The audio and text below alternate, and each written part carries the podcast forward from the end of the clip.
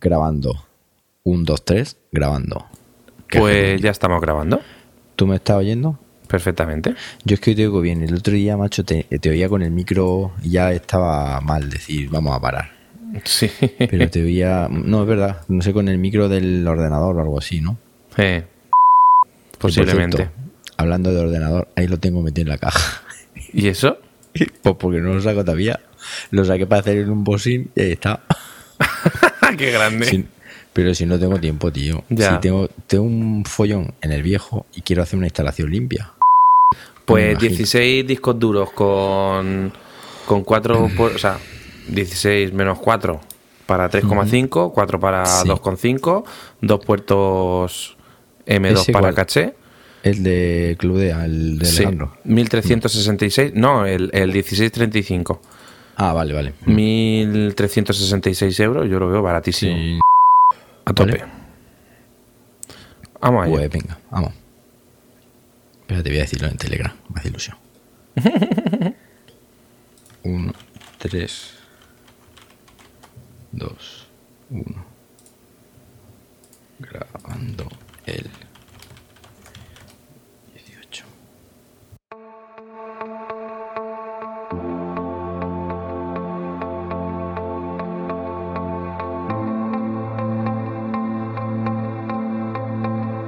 Hola, mi nombre es José Manuel Ramírez y este es el episodio número 18 del podcast Cultura NAS.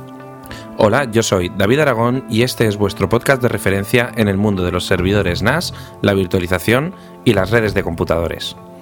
En esta ocasión David y yo hablaremos de las cámaras IP, veremos qué son, sus características principales y sobre todo cómo se integran con nuestros servidores NAS. ¿Nos acompañáis?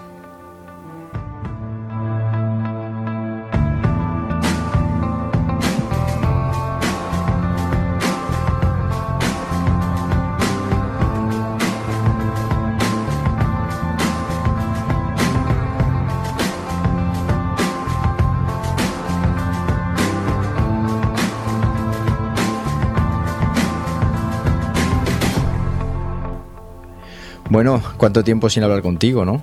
Ya ves, y sobre todo sin vernos. Bueno, eso te iba a decir. Acabo de decir una mentira, me he dado cuenta ahora mismo. Hablar contigo a través del micrófono. Correcto.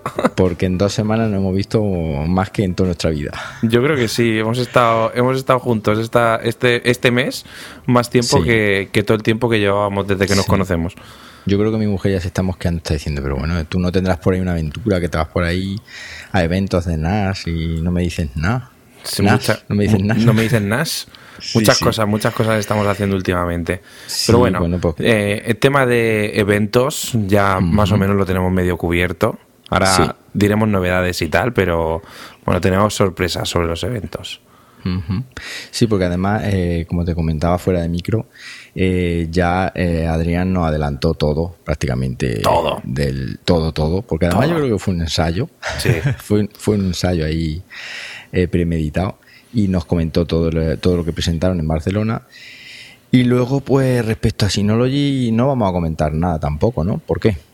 No, porque además vamos a tener aquí al señor Manuel Jordán, seguramente para una entrevista post Synology 2017.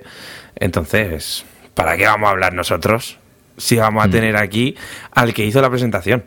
Sí, y además ya te dije que era mejor ya tranquilamente, fuera de nervios, porque yo creo que el hombre estaba ahí un poco nervioso. Se le notaba que el evento, de hecho, me sorprendió la magnitud. Yo me acuerdo, si tú te acuerdas, el de 2016 fue muy chiquitillo, una sala muy pequeña, menos asistentes, y se nota que están creciendo. Sí, se nota mucho. Y creo que dijeron que eran aquí en Europa, o no sé si en España o en Europa, que éramos tope de ventas de Synology, creo que comentaron algo así. Sí, ¿no? aquí en Europa es dentro de los clientes de Europa, en España somos los que más consumimos, y dentro de todo el cómputo general de ventas, Europa es de los que se llevan la palma.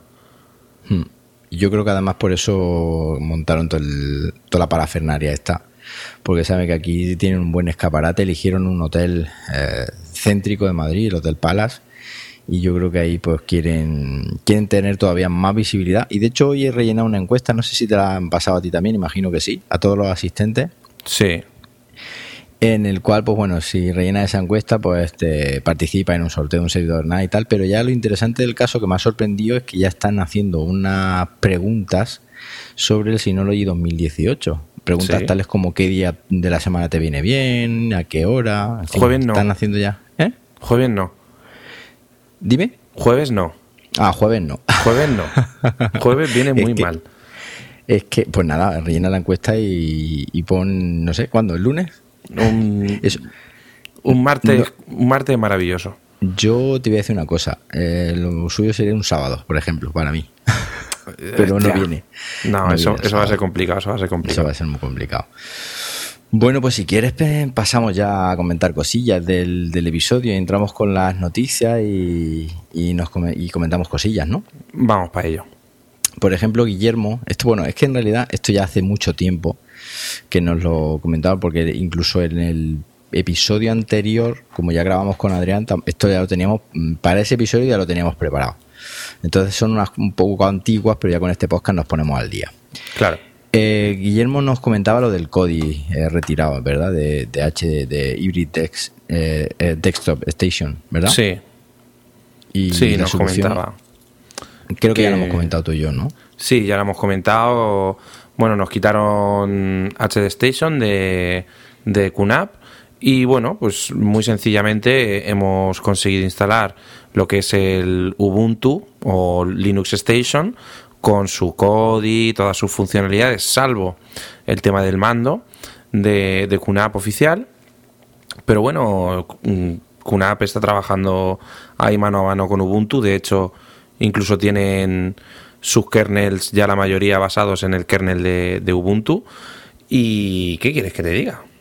Pues han pegado un corte así un poco seco, pero bueno, mejor que te lo quiten así rápido y sin anestesia que te lo vayan quitando poco a poco, que deje de funcionar. Yo comentaba con los oyentes allí en Madrid, y de hecho un saludo para todos los oyentes que conocimos allí un montón. Luego pondremos alguna fotillo.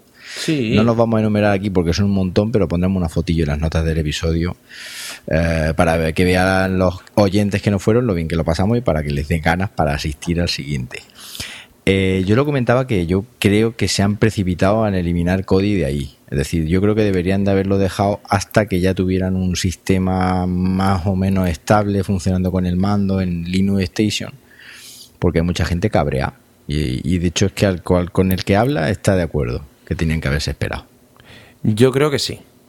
Se tenían que haber esperado, pero han hecho, para mi gusto, han hecho una amputación de HD Station un poco rápida, así que bueno, ya iremos viendo. Bueno, pues respecto al tema de hardware en QNAP, tengo aquí un montón de hardware, algunos como ya comentábamos ya lo hemos adelantado aquí en el podcast en primicia, antes de que, claro, estando a tu lado es imposible no hacerlo, rumores. ¿Y qué te iba a decir? Que un montón de hardware, ¿no? Vamos a empezar hablando de la serie TSX85U de NAS profesional. ¿Qué te parece? Pues mira, estos son unos servidores NAS, como ya acuñamos en muchas ocasiones, que no son para poner debajo del televisor. Son servidores NAS en formato rack. Incluso uno de ellos ocupa tres huecos de un rack. Se suelen llamar U's. ¿Vale? Y, chico, pues tenemos uno de 18 discos y uno de 30 discos que es especialmente pensado para SSDs. ¿El de 30 discos es el que lleva las horizontales o verticales?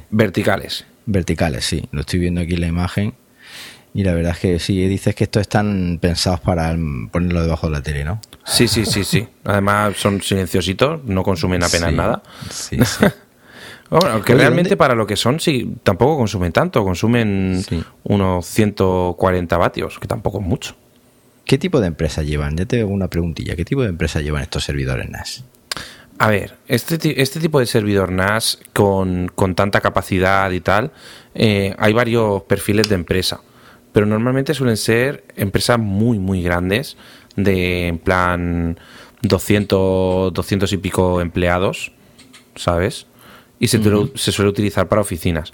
Aunque luego también hay otro tipo de cliente que necesita mucho almacenamiento, por ejemplo, y no son precisamente ayuntamientos ni nada de eso, pues suelen ser pues empresas que se dedican al tema de la imagen, del sonido y todo esto, y que necesitan conexiones muy rápidas porque trabajan con archivos muy, muy grandes. Claro, por eso las conexiones de 10 gigabits, ¿no? Correcto. 10 gigabits y ya estamos empezando a ver conexiones de 40 gigabits. Sí, sí. Además en este creo que lo mencionaban por aquí, ¿verdad?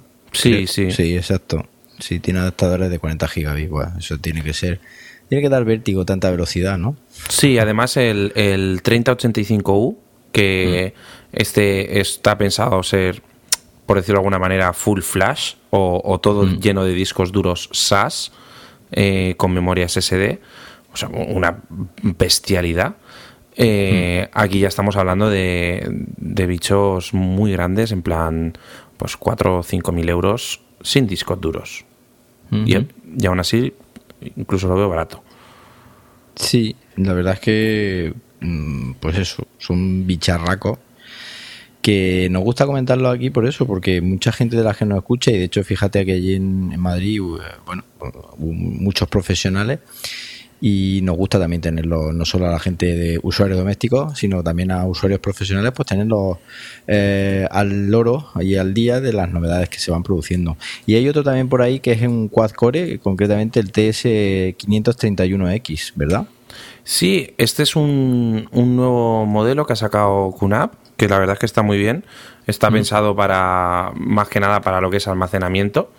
Y son esos 5 discos duros, un procesador Anapurna Labs, de esta compañía de Amazon, que está basado en una arquitectura RM. Y bueno, pues para cliente de VPN, para tener almacenamiento, copias de seguridad, todo esto. Pues es un cacharrillo que llega a más de 1000 megas por segundo en transferencias. También con... Bueno, este en realidad el diseño es más parecido a los antiguos, ¿verdad? Sí. Este no es el diseño típico de los TVS nuevos. Y sí, bueno, en realidad no... O sea, también está preparado para conexiones de 10 gigabits y la verdad es que no pinta mal. Hay dos versiones, uno de 2 gigas de RAM, cosa que me parece poco. Sí. Y otra de 8 gigas. Yo creo que debería haber una de 4 y de 8. El de 2 es muy poquito, lo veo. Sí, yo el de 2, sinceramente, es que directamente que ni lo ofrecería. 2 gigas hoy en día es una tontería, sí. Más que nada por lo que valen 4. O sea, claro. Incluso para NAS domésticos, ¿no? Sí. Esto podría ser un servidor NAS doméstico, porque algún día haremos un programa hablando de lo que entendemos aquí como un servidor de hogar y lo que se entiende en Estados Unidos por un servidor de hogar. Que son conceptos diferentes, ¿no? Sí. Estaría bien. Cuando pues tú quieras. Un día lo hacemos porque... Cuando tú quieras. Tengo bastante estudiado ya de lo que hacen los americanos. Si tienes que contar cosas, yo soy todo orejas. Oye, y seguimos con el tema de series profesionales antes de pasar a uno que han presentado muy económico, que es el TVS X73, muy interesante, ¿no?, de AMD. Pues sí, porque han cogido QNAP, han renovado la gama X63, por decirlo de alguna forma, este servidor NAS primero que salió con un color dorado, y ahora pues han hecho un cambio de imagen total, han cogido un nuevo procesador de AMD con su tarjeta gráfica ATI Radeon. Y bueno, es un bichito ya que está bien, reproduce 4K a través de su HDMI y la verdad es que tiene bastante buena pinta. Es muy chulo el diseño, ¿eh? El diseño es precioso. Es diferente a lo que... al ese color negro tan soso que presenta los servidores NAS, ¿no? Además, es plateado, ¿no? O algo así. Es dorado. Además, ¿es dorado? No sé por qué me recuerda... No sé, la primera vez que lo vi dije, mira, si parece un Renault. No tiene nada que ver. Sí. Te lo juro, pero es por los ángulos que le han dado a las bandejas. Digo, chico, parece un Renault o algo así. Y bueno, pues una cosa que me ha gustado mucho es que en los orificios laterales de la carcasa en uno de los lados le han puesto la Q de QNAP. Ajá. Sí, muy chulo. Te voy a poner, pues, en las notas del programa la foto. La verdad es que porque además es que no la he visto. La nota de prensa que me pasaron a mí no venía. No venía eso. Está. Eso es muy de Synology también, ¿no? Sí. Si te fijas. Sí, porque además tiene el ¿la estás poniendo? Sí, la tienes ya en la nota del programa. Ah, vale, ok, sí. Además la he puesto ahí en medio, ahí, para borrarla, claro. No han puesto QNAP, yo creo, por decir, se van a copiar demasiado, ¿no? Exacto. Entonces, si no hubieran puesto QNAP también. Bueno, pues luego la ponemos en las notas del episodio para que muy la gente la pueda ver. Bien, y pasamos de los... No, tenemos otro, ¿no? Que ya hablamos en su día, que es el TS1635, ¿verdad? Sí, el TS1635, así pasándolo un poquito por encima, que ya lo hemos comentado. Otro servidor NAS con el procesador Anapurna Labs, Alpine, ¿vale? Este procesador se está haciendo muy famoso en los servidores NAS, su arquitectura RM, 4 u 8 GB de RAM, y lo bueno que tiene es que tiene 12 bahías de 3,5, 4 de 2,5 para caché SSD, como solemos acostumbrar en estas nuevas gamas que está sacando QNAP. Y bueno, puertos de 10 gigabits. ¿Cómo estamos con los 10 gigabits? y luego este es muy chulo encima, es muy, muy bonito el diseño. Este sí que es del estilo de los TVS nuevos. Uh-huh. Y asustan ahí tantas bahías, madre mía. Cuando eso haya que rellenarlas de discos. Madre mía, cuánto dinero. Un montón de dinero ahí. Muy bien. Y ya por último, para no extendernos mucho, una noticia interesante. Yo ya hablé en el podcast, Avanza Podcast, que tú y yo hemos participado recientemente. Desde aquí recomendamos su escucha. Hablamos del tema de QNAP y Arduino, que es una cosa muy interesante. Uh-huh. Y comentábamos con Antonio, pues yo en mi caso, tengo ganas de ponerme con Arduino, y yo creo que el convenio este que han lanzado Arduino y QNAP para que el servidor NAS se convierta un poco en el centro del control del Internet de las cosas, pues yo creo que me va a dar el empujoncito que me faltaba. Y cuando termine un proyecto que tengo entre manos, que tú ya sabes por ahí, ya conoces su existencia. Yo ya sé de qué va. Y nada, espero que el año que viene me ponga con Arduino, ya me echará un cable, porque tiene que ser interesante. Esto creo que vendrá a partir de la versión QTS 4.3, ¿verdad?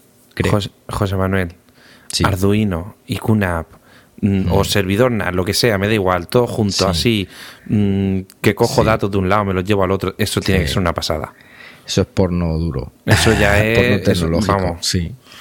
Y es que además Antonio me decía, dice, esto es como te metas en un Arduino, es ya un robatiempo, ya es un pozo sin fondo. Tú sabes que me puse a hacer un par de proyectitos y tal, que tengo por ahí todavía medias. Sí. Y madre mía. Sí. Es que yo que lo... Dime. Es que te quita la vida. Sí. Sí. Yo por eso te digo que cuando esto esté integrado en el servidor NAS, porque me imagino que estará con Container Station y por ahí andarán los tiros, pero la verdad es que va a ser muy chulo. Y yo tengo ganas de hincarle el diente. Ya verás cómo te va a gustar. Sí. Así que nada. Bueno, y eso respecto a QNAP, salvo que tú tengas por ahí alguna cosa que añadir. Hoy no me saco nada de la manga, te lo digo ya. Hoy no te sacan nada, ¿no? Bueno, es que de todas maneras, es que aquí tenemos un mogollón de cosas que han presentado ya oficialmente. Claro. Y nada, pues vamos a hablar de Synology. Synology, a nivel software, ha lanzado muchísimo software. Esto me gustaría comentarlo con detalle con Manuel Jordán, si te parece. Sí, sería muy interesante. Y ahí pues ya hablaremos de la nueva estación de Surveillance Station para vigilancia, que está relacionada obviamente con el tema de este episodio. VPN Plus, anunciaron DSM 6.1, en fin, muchas cositas que, como digo, bueno. Pero me gustaría preguntarte a ti qué es lo que más te gustó, ya que estamos. Yo lo tengo muy claro, Manuel. Yo lo tengo muy claro. Synology al cuadrado. Eso me encantó. Sí, fue lo que más me llamó la atención. Cloud, ¿cómo se llamaba? Cloud. Synology Cloud Station. O Cloud. O sea, así al cuadrado. Sí, al cuadrado, sí. Cuenta un poco. Pues, según pude entender yo, porque la verdad es que estaba súper liado grabando y mirando las cámaras y haciendo todo mi trabajo de publicar en redes sociales allí, y todo eso. Tú allí no vas de paseo. Eso que la gente que no lo escuche sepa que David Aragón allí va con el mono de trabajo. Exacto, eso está claro. Pues lo que más me gustó fue eso, porque consiste en básicamente tener un clon de tu máquina en internet con un virtual DSM en los propios servidores de Synology, que van a crear el primer centro, el primer CPD de Synology Cloud al cuadrado aquí en Europa. O sea, vamos a ser los primeros en poder disfrutar de esto. Y básicamente es eso, tienes un clon de tu servidor NAS en internet, en la nube de Synology. Sí, es como si tuvieras un sistema operativo virtual, pero en lugar de tenerlo en tu NAS, pues tenerlo en una especie de Dropbox o algo así. Sí, y además tienes un almacenamiento que tú podrás elegir cuánto quieres. Y bueno, lo único que no sabemos precios ni nada de eso, pero yo creo que puede ser bastante interesante porque puede estar muy chulo para evitarse llevarse el servidor NAS a casa del suegro. Sí, sí, sí. Para que el suegro pueda respirar tranquilo y diga, joder, este tío nos está trayendo aquí trastos y trastos. Y ya era hora que los de Synology lancen algo para que se lo lleve de aquí. Ya ves. Y lo publique en la nube, sí. Pues yo también, sí, hablando un poquito de esto, presentaron muchas cosas plus, como VPN Plus y muchos servicios que entiendo yo que van a ser para pasar por caja. Correcto. Pero de precios nada. De precios me imagino que hasta que no haya versión final... van a hacer como con Mail Plus seguramente. Por cierto, ha habido un cambio en Mail Plus. Ahora lo que son las licencias de Mail Plus ya no tienes que pagar todos los años. Ahora son como las de las cámaras de videovigilancia. Eso no son de por vida. Ahora son de por vida. ¿Que son de por vida o que no? Ahora sí, antes no. Ahora sí, antes no. No. O sea, las pagas una vez y ya está, ¿no? Ahora pagas una vez y ya está. Ah, bueno, pues eso es muy interesante, ¿no? O sea, una buena noticia, podríamos decirlo. Muy buena noticia porque tú pagas un dinero por la licencia, llámalo X, ahora mismo no sé cuánto es, y ya está. Ya está. Bueno. Ya tienes pagada tu cuenta. Pues o sea, al fin y al cabo está muy bien. Sí, sí, la verdad que sí, está genial. Pues todo esto, como te digo, si quieres ya vamos a dar carpetazo y que nos cuente, o ya ahí le apretaremos un poco a Manuel, a ver lo que nos puede desvelar cuando venga aquí, imagino que será en el siguiente episodio. Sí, pero... Y ya que nos cuente. Y por supuesto, si alguno de los oyentes quiere que le preguntemos algo, pues nos puede mandar su pregunta que quiera que le hagamos a Manuel, nos la puede enviar. Sí, nosotros se la comentamos, alguna curiosidad que tenga o lo que ellos quieran. Eso sí, se va a tener que esperar al final del programa para saber cómo contactar con nosotros. Sí, eso sí. Bueno, se lo va a tener que escuchar entero. Pero tampoco vamos a tardar mucho, ¿no? Nada, que va. De todas maneras, me tienes que comentar una cosa antes de seguir. Dime. Tú has analizado un par de cosas. Que tenemos ahí a este chico que se le van a caer los dientes. Sí, sí, sí. Pues mira, analicé un PLC de Devolo que me pasaron, el DLAN 1200 Wi-Fi AC, y tengo que decirte que me quedé un poco frío.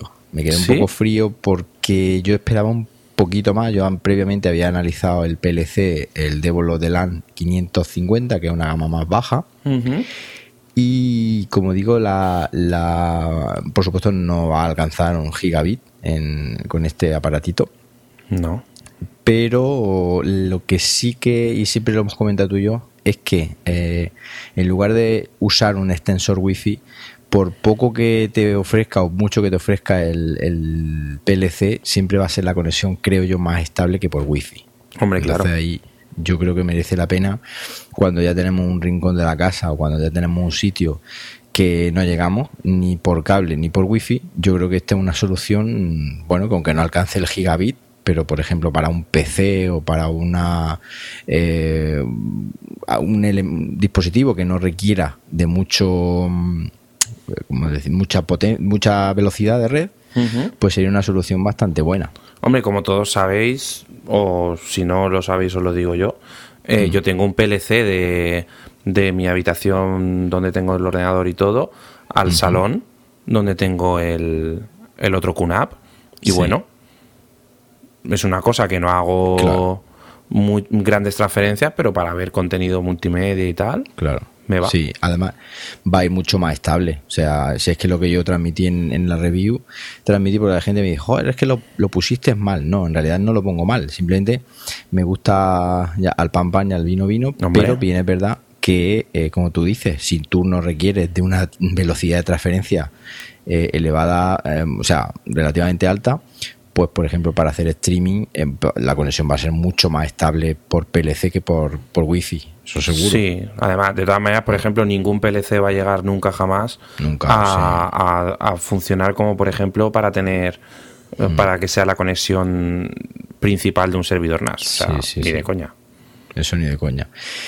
Y luego ya pues para pasar con el tema de hoy, pues analicé otra chuche tecnológica, ya sabes. Bueno, lo puedo decir aquí. Claro, ¿no? Que sí, hombre, sí, yo te estaba diciendo ahí, a ver, achuchando, a ver si lo decía. Ah, bueno, pues mira, tengo un kiosco, llamémoslo así, es jmramirez.pro/chuches, y ahí pues hay un montón de chuches, estoy dando caña para que estas navidades la gente pueda tener ahí un montón de objetos tecnológicos, de chuches tecnológicas y, bueno, ideas para regalar y si son enlaces de afiliados y colaboran un poquito con la causa, pues, bueno, como les digo a la gente de los grupos de Telegram, el yate ya lo tengo encargado, ¿no? Ya te digo. Ya te digo. Muy bien.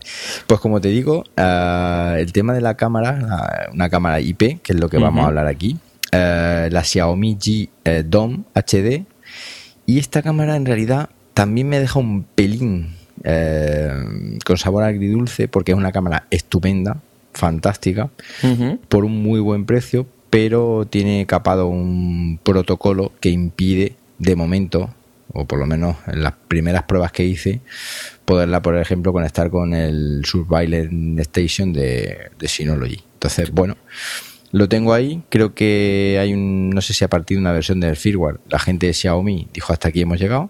Sí. Y no la tienen abierta. Entonces ahí estoy trasteándole un poco y si no se puede, bueno, pues siempre tendrá una cámara de vigilancia para conectarlo con un móvil o con un ordenador, un tablet. Y lamentablemente pues no podrá usarla con un servidor NAS. No sé si esto a ti te había pasado o no. Antes. A ver, a mí no me ha pasado porque yo lo único que tengo de videovigilancia es una cámara IP, realmente. Pero sí que es cierto que hay alguna cámara que hay por ahí que son, pues eso, que son cámaras pensadas para tener una y no están pensadas para poner en un sistema de videovigilancia profesional y tal. Pues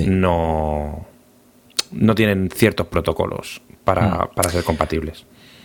Pues si quieres pasamos ya directamente al tema y ya hablamos largo y tendido de las cámaras IP, ¿no? Sí, yo creo que tendríamos que ir a por ello. Y ya comentamos lo de la Xiaomi en el apartadito que corresponde. Muy bien. Hola, soy Venga, vamos para allá. Me podéis encontrar como Prorracia HSD en Twitter y soy podcaster en Mecánica Pod. Y también en Esto con Jobs no pasaba.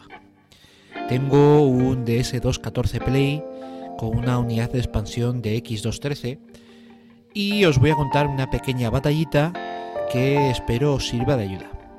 Hace unos días me disponía a trabajar con mi ordenador, intento acceder al NAS y no era capaz.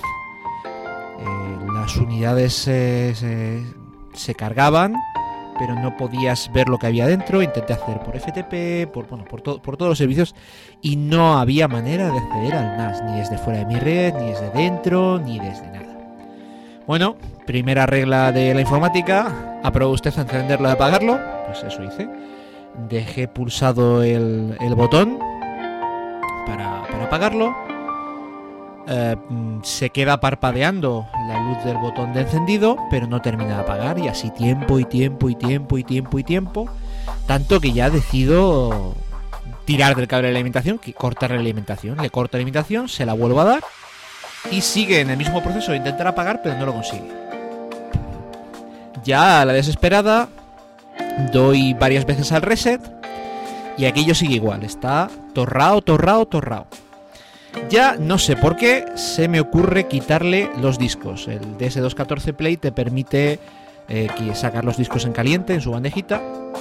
Se me ocurre sacar los discos y ahí milagrosamente revive. Pero claro, había dado tantas veces al reset que había reseteado el DSM y me toca reinstalar el DSM. Reinstalo el DSM y me encuentro con que uno de los discos tiene 22.600 sectores defectuosos. Es evidente que había muerto. No es el primer disco que ha muerto en el tiempo en el que tengo NAS, que ya tengo NAS desde 2013, antes tuve un DS212J, pero normalmente me había avisado, el NAS había detectado el error y había empezado a pitar, ¿no? Nunca se me había quedado torrado. El caso es que, bueno, por suerte, pensaba yo, guardo un fichero con las configuraciones que te permite crear el propio DSM. Pero esto en realidad ha sido un poco decepcionante porque me ha guardado los usuarios y contraseñas y muy poco más. Permisos NFS, permisos de aplicaciones, incluso los permisos dentro de cada usuario me ha tocado volver a restablecerlo. Por no hablar de toda la configuración del DNS, puertos específicos que tenía para algunos servicios. Vamos, que casi no me he hecho nada. Al reinstalar el DSM he tenido que volver a instalar los programas y me he encontrado con que algunos programas, al reinstalarles misteriosamente, han guardado toda la configuración y aquí no ha pasado nada. Otros no la guardan. En mi caso en concreto, DSDownload, Cloud Sync, Photo Station y Cloud Station Server no han perdido nada y funcionan como si nada hubiera pasado. Video Station, Audio Station y VPN Server perdieron los ajustes y Note Station perdió los ajustes y el contenido. Gracias a Dios que tenía una copia de seguridad, un archivo de copia de seguridad que puedes generar desde la configuración de Note Station y pude recuperar parte del trabajo. Pero la verdad es que debido a esta experiencia, creo que voy a abandonar Note Station. Un saludo y ¡culto al NAS!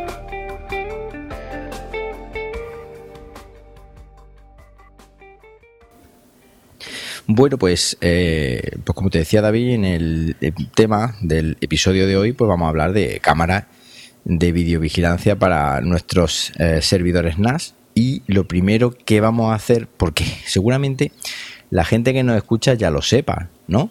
Pues seguro. Pero hay gente a lo mejor que estamos hablando de cámara IP y no saben qué es una cámara IP. Así que si te parece, pues nos vamos a ir a la Wikipedia, ¿no? Uh-huh. Y hay una línea en la Wikipedia que me gustaría que leyeras, si la tienes abierta. Sí, hombre, claro. Tú sabes pues que yo siempre estoy preparado. Una cámara IP es una cámara que emite imágenes directamente a la intranet o internet sin necesidad de un ordenador. Es decir, básicamente una cámara IP es una cámara autónoma, una cámara que está conectada en nuestra red, pero no está esclavizada, no está atada, no está sujeta a ningún otro dispositivo, aunque bien es verdad, como veremos en este episodio, puede ser controlada mediante un servidor NAS, sí, por así decirlo, ¿verdad? Sí, además, lo bueno que tienen las cámaras IP es que, bueno, aparte de muchas cosas que vamos a decir a partir de todas las preguntas que tenemos aquí y respuestas, una cámara IP es que es lo que hemos dicho, ¿no? Un dispositivo que es totalmente neutral, que está ahí en nuestra red, que no dice nada a nadie, que no hace nada, está siempre esperando a que alguien le pida una imagen y realmente, pues, es totalmente autónomo y no necesita a nadie más para funcionar. Normalmente, bueno, de hecho yo empecé a oír hablar de cámara IP ya hace unos añitos, pero antes de esos añitos la gente lo que tenía eran otro tipo de cámaras muy populares en la época de los 90, principios de los 2000. Yo sé cómo se llaman. Que tú sabes cómo se llaman. Y que en realidad yo a día de hoy seguimos usándola. Es decir, sí. Yo tengo una, creo que tú también tienes otra. Uh-huh. Y son las webcam, ¿no? Sí, son las webcam. Antiguamente, pues la gente tenía su propia webcam aquí normalmente pues en su ordenador portátil o encima del monitor puesto y tal.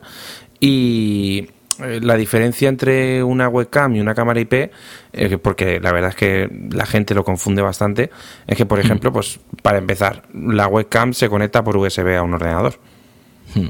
Y esta sí que vaya sujeta y ya incumple la Exacto. premisa que hablábamos anteriormente de que es una cosa autónoma. Aquí ya la cámara no, de por sí no sabe funcionar ella solita, tiene que estar conectada a un PC, ya hay unos drivers por medio, no uh-huh. está utilizando protocolos de transmisión de imágenes y de sonido estándar y ya la cosa se complica. Eso sí, hay algunos NAS de QNAP, básicamente, sí. que curiosamente soportan este tipo de cámaras, ¿verdad? Sí, yo además lo tuve, antes de tener la Axis esta que tengo ahora, lo tuve un tiempo conectado y la verdad es que funcionaba bastante bien. Creo que se llamaba USB Cam o algo así, no me acuerdo cómo se llamaba en QNAP. El programita se llama VCam. VCam, correcto. Uh-huh. VCam. Y tú la puedes conectar directamente a los puertos del servidor NAS uh-huh. y usar esta webcam, pues como una cámara IP sin llegar a serlo. El problema que tienen las webcam, es que no están pensadas para trabajar durante 24 horas al día. Y entonces, normalmente, por ejemplo, no tienen visión nocturna, como correcto. La veremos, y la calidad, pues es algo menor. Normalmente suele ser pobre. Sí, es verdad que a lo mejor podría ser una solución pues para controlar un niño mientras duerme. Bueno, tampoco. No, porque volvemos a lo mismo. No tiene bueno, pero a lo mejor controlar a tu mascota de día. Sí. Bueno, sí. Pero no es lo normal. Lo normal es que las webcam se utilizan básicamente pues para videoconferencia. Es decir, para que tú y yo, pues si tenemos que hacer un Skype, pues nos veamos las caras y ya está, ¿no? Sí, además, todo depende del uso que le vayas a dar. Eso hay que tenerlo en cuenta. Uh-huh. Pues si tú vas a utilizar, por ejemplo, para hacer videovigilancia en plan a tus mascotas y todo eso en tu casa, pues oye, si tienes una webcam por ahí, para ver si se mueve o no se mueve. Sí. Pero si tú, por ejemplo, estás en una empresa ya, es otra cosa. Pues es otra cosa. Y básicamente, ya hablando, vamos a olvidarnos de la webcam. Simplemente las mencionaba pues para distinguir, diferenciar y sobre todo pues, aclarar a nuestros oyentes pues eso, que la webcam, el uso que tiene es muy limitado, pero nos vamos a centrar ya en lo que son las cámaras IP, es decir, estas cámaras autónomas que se conectan directamente a nuestra red, bien por... bueno, ahora lo veremos. Sin embargo, quiero comentarte pues eso, el tema de los usos. Sí. Básicamente yo tengo 3 usos aquí. Uh-huh. No sé si estás de acuerdo conmigo. Sí. Videovigilancia en una pequeña y mediana empresa, videovigilancia en una casa y luego control, por ejemplo, de un niño mientras duerme. No sé si tú se te ocurre algún otro uso. Sí, a ver, para los usuarios, digamos, habituales, estos serían los 3 usos principales que se les podría llegar a dar, pues lo que tú has dicho, videovigilancia en una pequeña empresa, en un hogar, o pues para tener al niño controlado y tal. Y luego ya tenemos otro tipo de, ya a nivel profesional, ¿vale? Pues videovigilancia pues de tema de parkings, fábricas, todo este tipo de cosas que ya requieren otro tipo de cámaras y otro tipo de historias.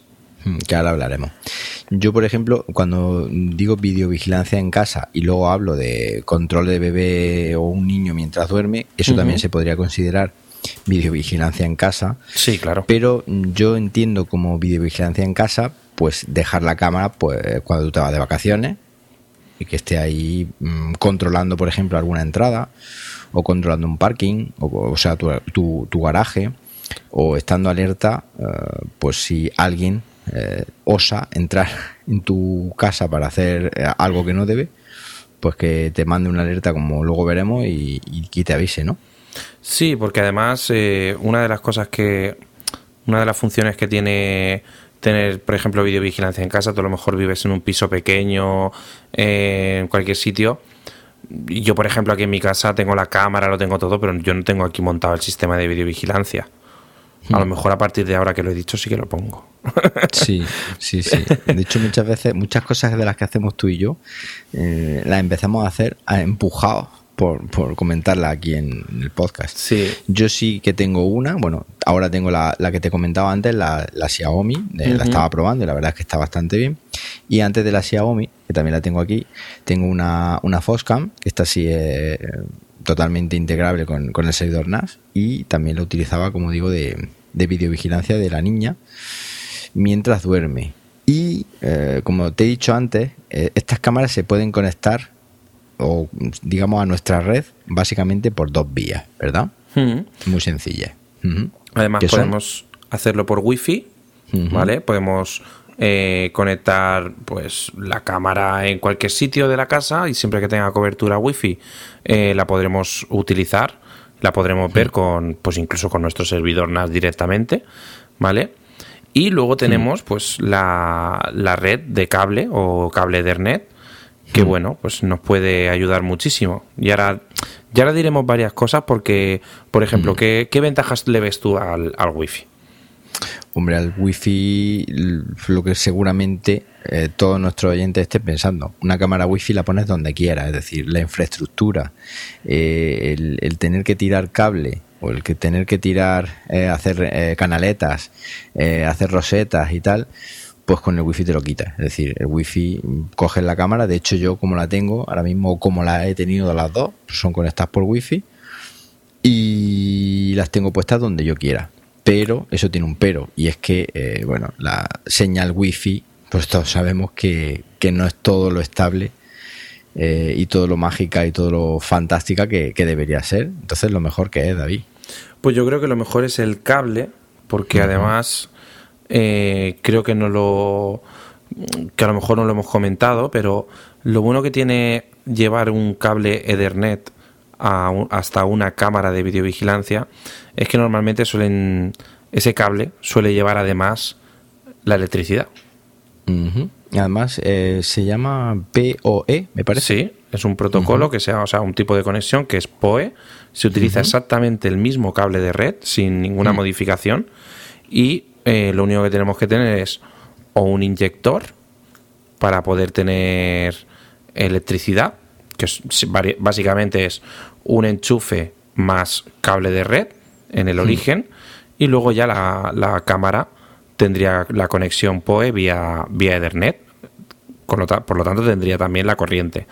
Sí, aprovecha el cable Ethernet pues para mandarle no solo la señal de red, sino también la electricidad, ¿no? Así, o podríamos tener un switch que fuera compatible con PoE, y ya directamente enchufándolo ahí a una boca de las que van alimentadas, pues ya tendríamos la corriente en todas nuestras cámaras IP.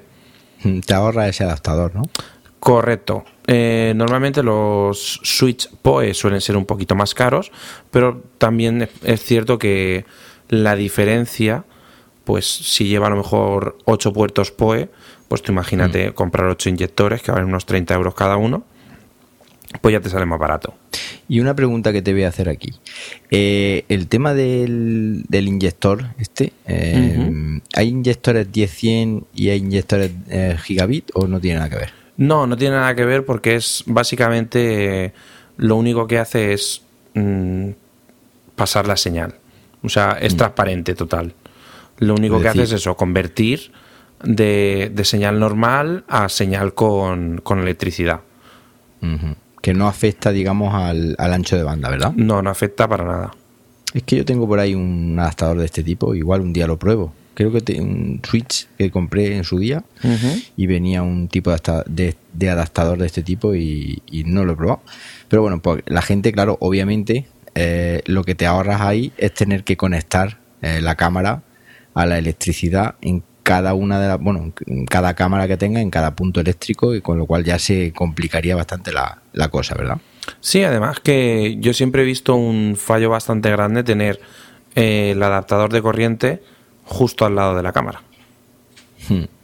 Porque en un momento dado, si accedes desde abajo a la cámara, quitas el enchufe. Ya dio muy buenas. Quitar un cable de red ya es un poco más complicado. Es más complicado, sí. Y luego más cositas. ¿Monitorizada o fija? ¿Qué es eso de monitorizada o fija?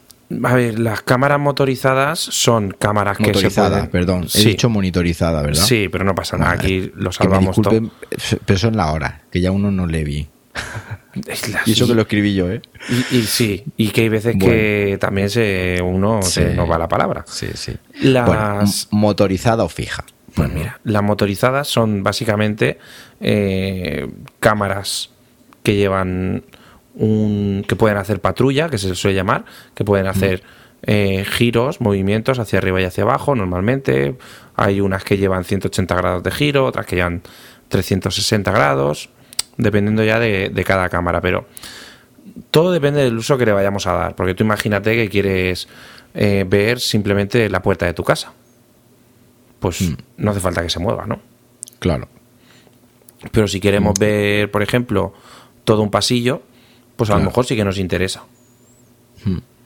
Sí, sí. Y luego ya depende de dónde esté colocado, depende de, pues eso, como tú dices, igual tiene poco sentido si las tienes enfocadas a puntos de entrada a un sitio, una casa, una puerta de una casa, un balcón o tal. A lo mejor en ese caso, pues tienen pues eso, las ventajas que sean fijas y que tengan un buen ángulo de visión, ¿no? Porque eso es una cosa muy importante también, el tema del ángulo de visión, que si es fija puede tener un ángulo que abarque bastante, pues para tener, por ejemplo, a lo mejor cubierta una puerta y una ventana, ¿no? De un salón o de un hall en una casa, ¿verdad? Claro, es que tú realmente una cámara de videovigilancia la puedes tener donde tú quieras. La verdad es que sí. Y bueno, pues obviamente las motorizadas pues van a dar mucho más funciones, porque incluso la Xiaomi esta que te digo yo, que es motorizada y además es de 360 grados, es decir, gira por completo, puedes ver todo 360 grados, pues tiene una función muy chula que tú le marcas puntos favoritos, es decir, bueno, pues enfoco por ejemplo porque eso sí, las motorizadas normalmente se mueven con una aplicación como una especie de joystick, es decir, para mover ese motorcito, ¿no? Para apuntar con la cámara donde tú quieras ver. Pues entonces tú marcas puntitos y dices, bueno, pues enfócame la ventana, luego me enfoca en la puerta y luego me enfoca, yo qué sé, la cama de la niña. Y luego le das un botoncito y te hace un recorrido cada cierto tiempo ya sola en esos puntos que tú le has dado. Eso está chulísimo. Sí. Eso está muy chulo. ¿Qué más funciones tienen? Bueno, pues como te digo, el tema de seguir a un movimiento está muy chulo, porque tú le dices, sigue a un objeto que se mueva y tú te vas moviendo y la cámara te va siguiendo por donde tú vas. Y eso está genial. Sí. Es una función que la Foscam que tenían no tenía.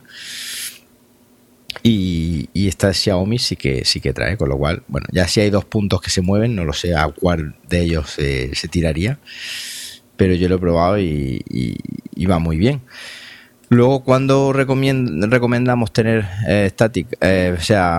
motorizada o fija, pues como tú bien decías, depende de mucho de cómo queramos hacer nuestra videovigilancia, ¿verdad? Sí, además también el tema de las cámaras motorizadas, una de las cosas que hay que tener muy, muy, muy en cuenta es que si, por ejemplo...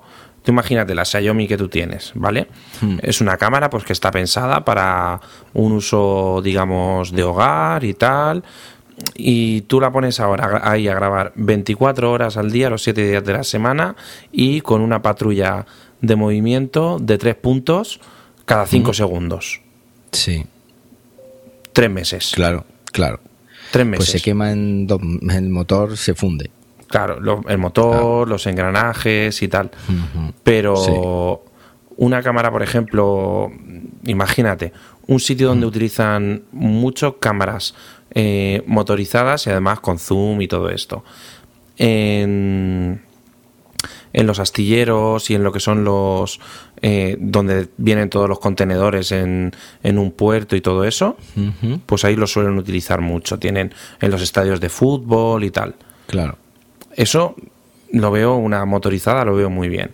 Pero tú imagínate para una tienda de ropa, por ejemplo, que quieren tener grabando la caja y la puerta, y como mucho una de entrada y una de salida, ¿vale? Para ver la gente que entra y ver la caja. Pues no pongas una de movimiento, porque es una tontería. Y luego, aparte de monitorizado fija, pues hay de exterior y de interior. O sea, hay cámaras que están preparadas para estar en la intemperie y hay cámaras que están adecuadas o preparadas pues para estar calentitas dentro de un edificio, ¿verdad? Sí, además aquí ya entran en juego pues todas las calificaciones de IP66, IP67, que estamos empezando a conocerlo hoy en día gracias a los smartwatch y todo esto. Sí. Pues claro, un poquito las especificaciones estas, sobre todo resistencia a la humedad y al polvo y a todo este tinglar, ¿no? Aquí tenemos, pues por ejemplo, sobre todo en cámaras de exterior, pues si es IP66, tiene resistencia al polvo hasta ciertos grados de temperatura y tal. Y luego, por ejemplo, IP67 se puede sumergir hasta cierto número de metros. Hay una pedazo de tabla de muchas cosas de estos estándares. Sí, y es uno de los errores muy comunes. Aparte, el otro día, fíjate, curiosamente hablaba con mi padre y dice, bueno, y la cámara esta, y si la ponemos en la calle, claro, si tú una cámara de interior la pones en la calle, pues va a estar expuesta a los hielos, va a estar expuesta al sol, no, pero si no le da el sol, digo, vale, pero si ya no es que le dé el sol, es el tema de los cambios bruscos de temperatura. Correcto. Y en 2 días te la has cargado, es decir, en 2 días la cámara no deja de funcionar.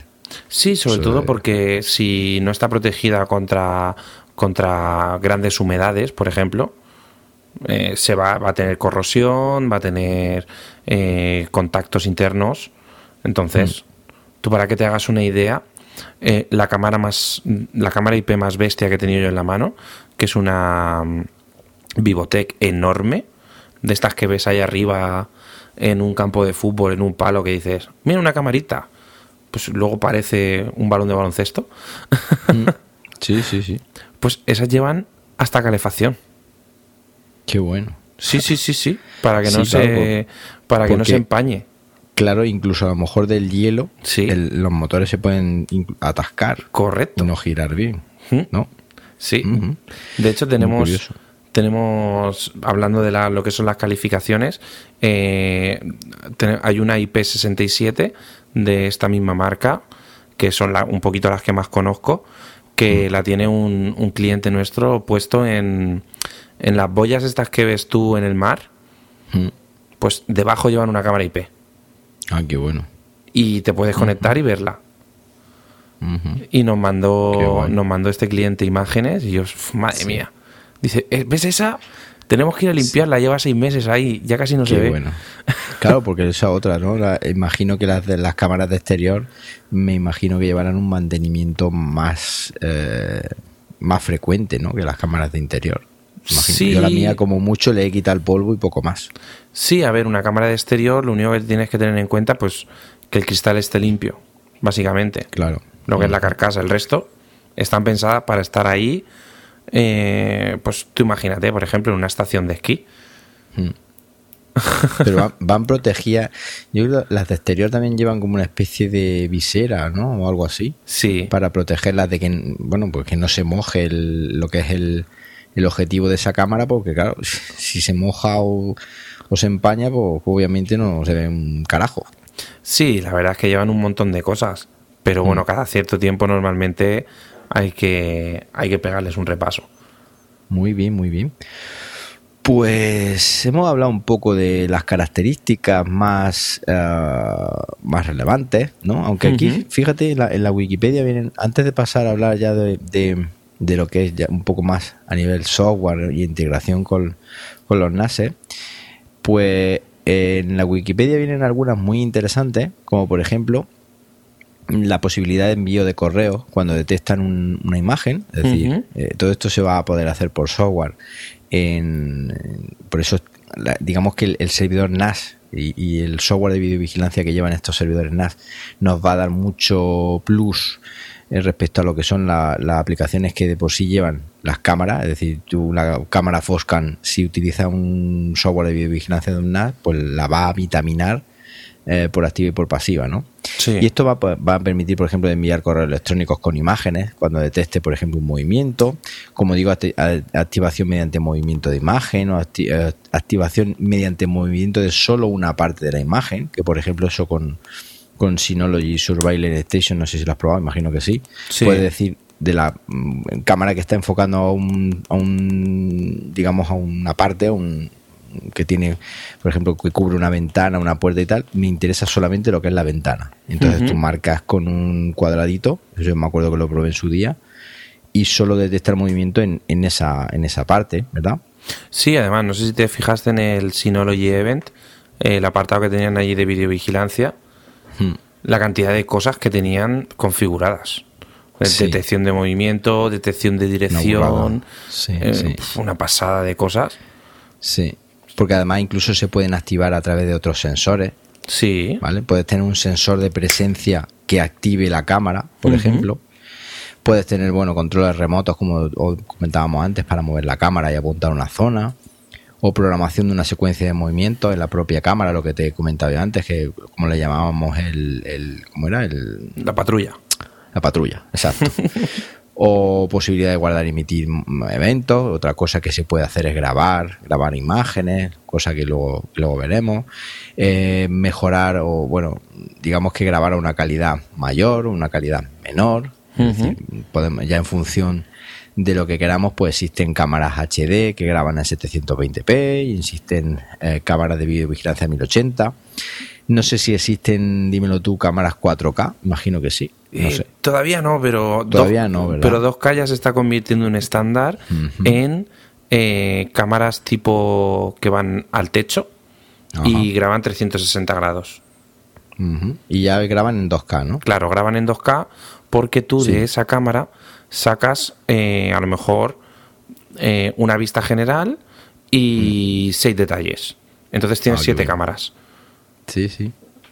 Entonces está muy bien.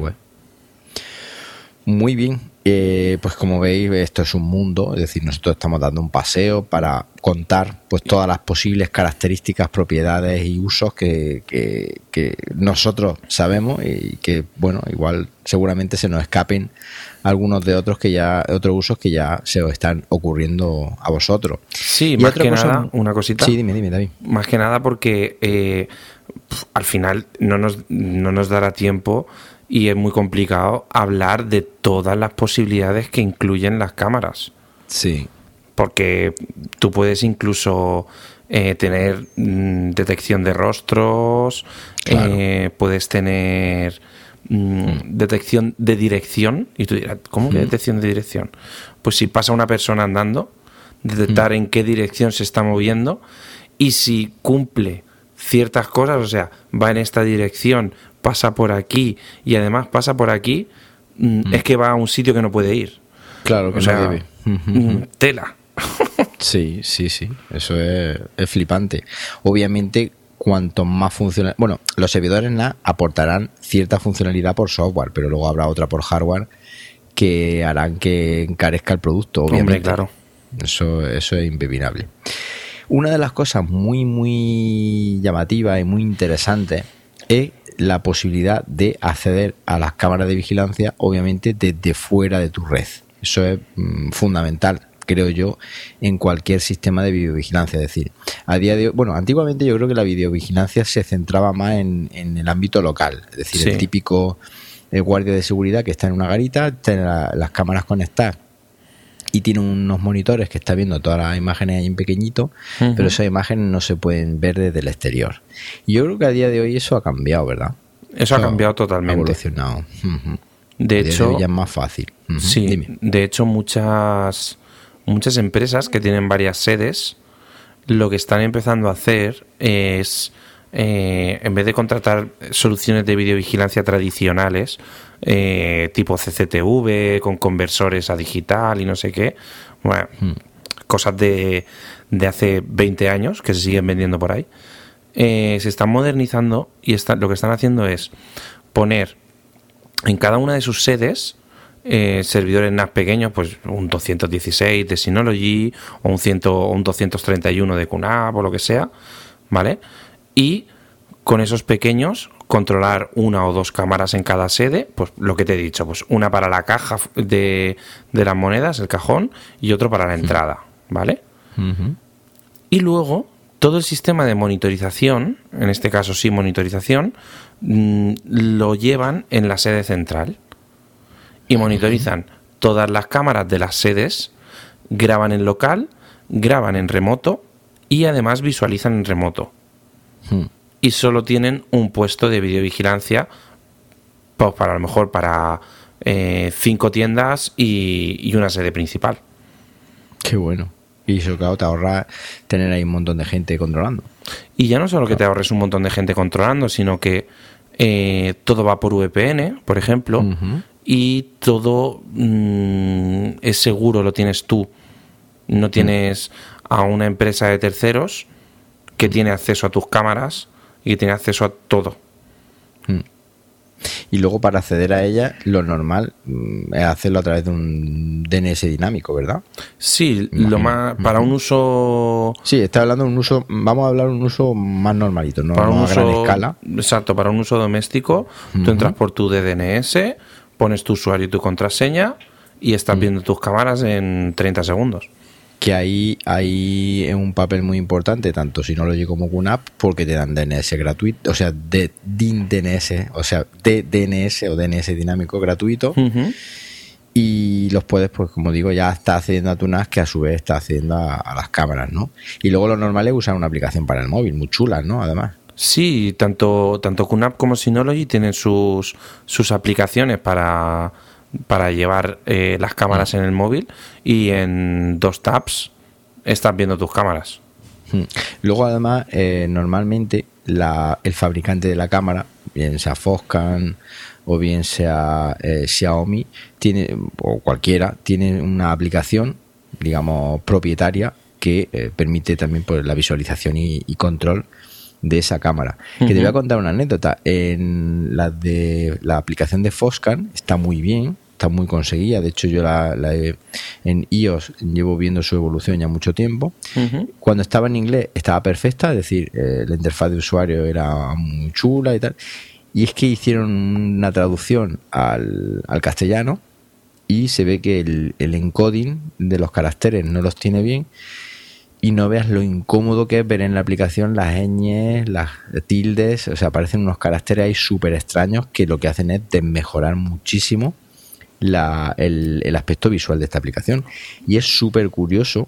Nunca me acuerdo de mandarle un mail o abrirle un ticket en soporte, porque es que yo creo que nadie se ha dado cuenta de eso. Es decir, ninguno de los desarrolladores ha visto, porque hay actualización tras actualización de esta aplicación, la van actualizando y no corrigen esa tontería que simplemente cambiar el encoding para que en el idioma castellano se vean bien las vocales acentuadas y se vean bien las ñ y tal. Y la verdad es que molesta bastante. Entonces, de hecho, yo llega un momento que utilicé una que se llama BB Monitor, como luego pasaremos el enlace en la nota del episodio, que para lo que yo quería, que era controlar de la niña, mientras duerme, está fantástica, porque es que no soportaba él. Soy muy maniático, ya, llámame maniático. Yo tampoco podría. Y es que es horrible, o sea, ves una aplicación tan bonita, tan bien cuidada, tan del estilo iOS, imagino que en Android pasará igual, y ves que es que te duele la vista. Y no sé cómo no se han dado cuenta de ello. De hecho, incluso una vez cambié el idioma del teléfono nuevamente a ponerlo en inglés todo para que la aplicación volviese a estar en inglés, porque te coge el idioma del teléfono y es que no aguantaba tener eso. Pero bueno, esto, como te digo, es una anécdota. Yo he comprado, por añadir, en varias tiendas online que te mandan el email así de estos automáticos transaccionales. Y da la casualidad que mi nombre, mi dirección, mi todo lleva acentos por todas partes. Es ilegible. Sí. Eso además que molesto. Es decir, yo ya te digo que como no esté bien traducido en una interfaz de usuario, es horrible. Bueno, pues ya hemos hablado de las aplicaciones independientes para el smartphone de estas cámaras, y ya si quieres pues vamos a acabar viendo cómo se integran con los servidores NAS, tanto de QNAP como de Synology, uh-huh. Y luego pues vamos a hablar algunas de las marcas que tú y yo hemos probado y algunos precios así por encima, porque bueno, para esto tendríamos que hablar aquí de marca y precios, nos daría para 20 podcasts de esto. Sí, sí, en este caso sí. No es el caso. Entonces, nada, ¿cómo integramos la cámara una vez que la compras? Porque, como digo, son dos cosas. Por un lado viene la cámara, que no tiene nada que ver con el servidor NAS, pero luego el servidor NAS sí que tiene la posibilidad de integrarla, ¿no? Pues mira, lo principal, lo primero, y esto yo creo que ya por el tema de los discos duros, ya nuestros oyentes saben por dónde voy, lista de compatibilidad. Eso es lo primero. Sí. Antes de comprar una cámara, antes de comprar todo, leerse la lista de compatibilidad y comprar una cámara que esté compatible con el NAS. Luego tenemos el tema de que los servidores NAS incluyen aplicaciones de surveillance o de videovigilancia propietarias, ¿vale? Y tanto QNAP como Synology son súper originales y les llaman Surveillance Station. Sí, eso es verdad. Ahí no se debería decir quién se ha copiado de quién, pero los dos se llaman igual, sí. Sí, es que son así de graciosos. Voy a poner un enlace en las notas del programa. De hecho, es que tienen. Es curioso porque tanto QNAP como Synology tienen sendas páginas en las cuales pues te cuentan, digámoslo así, qué cámaras son compatibles con los servidores NAS. Uh-huh. Y de hecho tienes que montar un pollo ahí seleccionando, pues por ejemplo, mira, para ver en cámaras de Synology, uh-huh, seleccionas la marca, ¿vale? Que hay un montón de marcas aquí, pero un montón. Luego tienes que seleccionar el tipo de dispositivo, si lleva la lente fija, la lente extraíble, el códec de vídeo que vas a usar o que va a usar esa cámara, la resolución más alta, si la quieren 720, 1080, si quiere entrada digital, o sea, tiene un montón de opciones, digámoslo así, en el cual, pues bueno, yo quiero una cámara tal, que lleve entrada y salida de audio, que tal, y ya te va a mostrar directamente, una vez que selecciones tú las funciones clave que quieres, pues te va a... Incluso hay una lista de funciones avanzadas, que no me había dado cuenta, detección de movimiento, detección de audio, un montón de cosas, si quieres que funcione de día, de noche, o sea, todo esto lo rellena y te muestra, digamos que, pues todos los modelos de todos los fabricantes que sean compatibles o que tengan compatibilidad con Synology, y creo que ocurre exactamente igual con QNAP. No es un formulario tan agresivo, pero básicamente muy parecido, ¿no? Sí, es totalmente parecido. La verdad es que son casi iguales, pero bueno, ya aquí hablamos. El tema de la usabilidad entre una marca y la otra se lleva incluso hasta el tema de la web.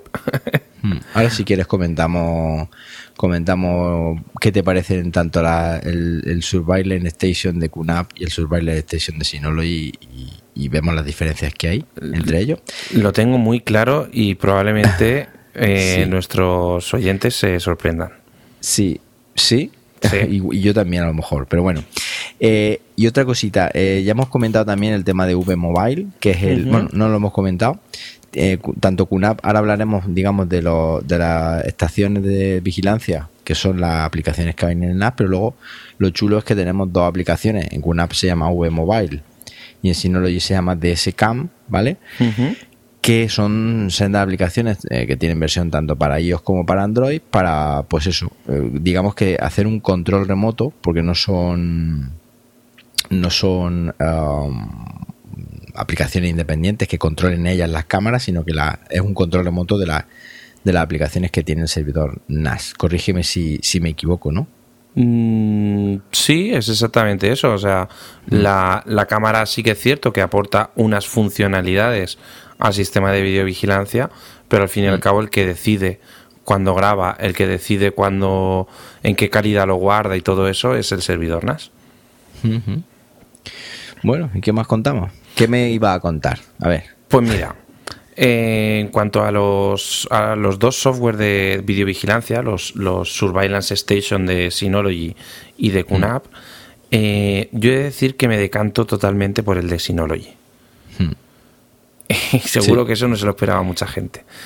Pues yo sí me lo esperaba, porque es que la verdad es que no tiene nada que ver. Sí, pero fíjate que me decanto por el de Synology, sobre todo en la última versión.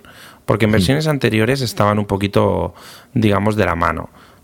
El de QNAP un poquito más austero, el de Synology un pelín más bonito, pero ambos compartían graves problemas a la hora de la visualización en directo de las cámaras. ¿Por qué? Pues por el tema de los plugins externos de los navegadores, que si tienes que tener Java, que si tienes que tener un applet de ActiveX... Ya sé por dónde va, sí. Entonces, QNAP, muy por debajo y sin que nadie lo supiera, sin decírselo a nadie, ninguna newsletter ni nada, sacó un software para PC que... QNAP no, Synology. No, QNAP. Ah, QNAP. QNAP tiene esa aplicación desde hace más de 8 o 10 meses. Y no se lo ha dicho a nadie. Y no se lo ha explicado a nadie. Sí. Lo que pasa es que es bastante fea. Sí. Es muy fea. Es como una aplicación de Windows XP. Pues espérate, que es que yo creo que la tengo aquí instalada. QVR Client. Exacto. Vale, sí, la tengo aquí instalada. Bien, he hecho mis deberes. Exacto. Pues sí, Synology, sí, recientemente, ¿qué ha hecho? Ha dicho, pues, oye, yo el Surveillance Station lo tengo bastante bien diseñado en la web. Pues han cogido su aplicación web, entre comillas, por decirlo de alguna forma, aplicación web, y han hecho un paquetito de instalación para Windows, y tú tienes exactamente lo que tienes en la aplicación web, o sea, en el sistema operativo de Synology y en el Surveillance Station, pero en una aplicación nativa para Windows. Ya no necesitas máquinas de Java, ni ActiveX, ni nada de eso.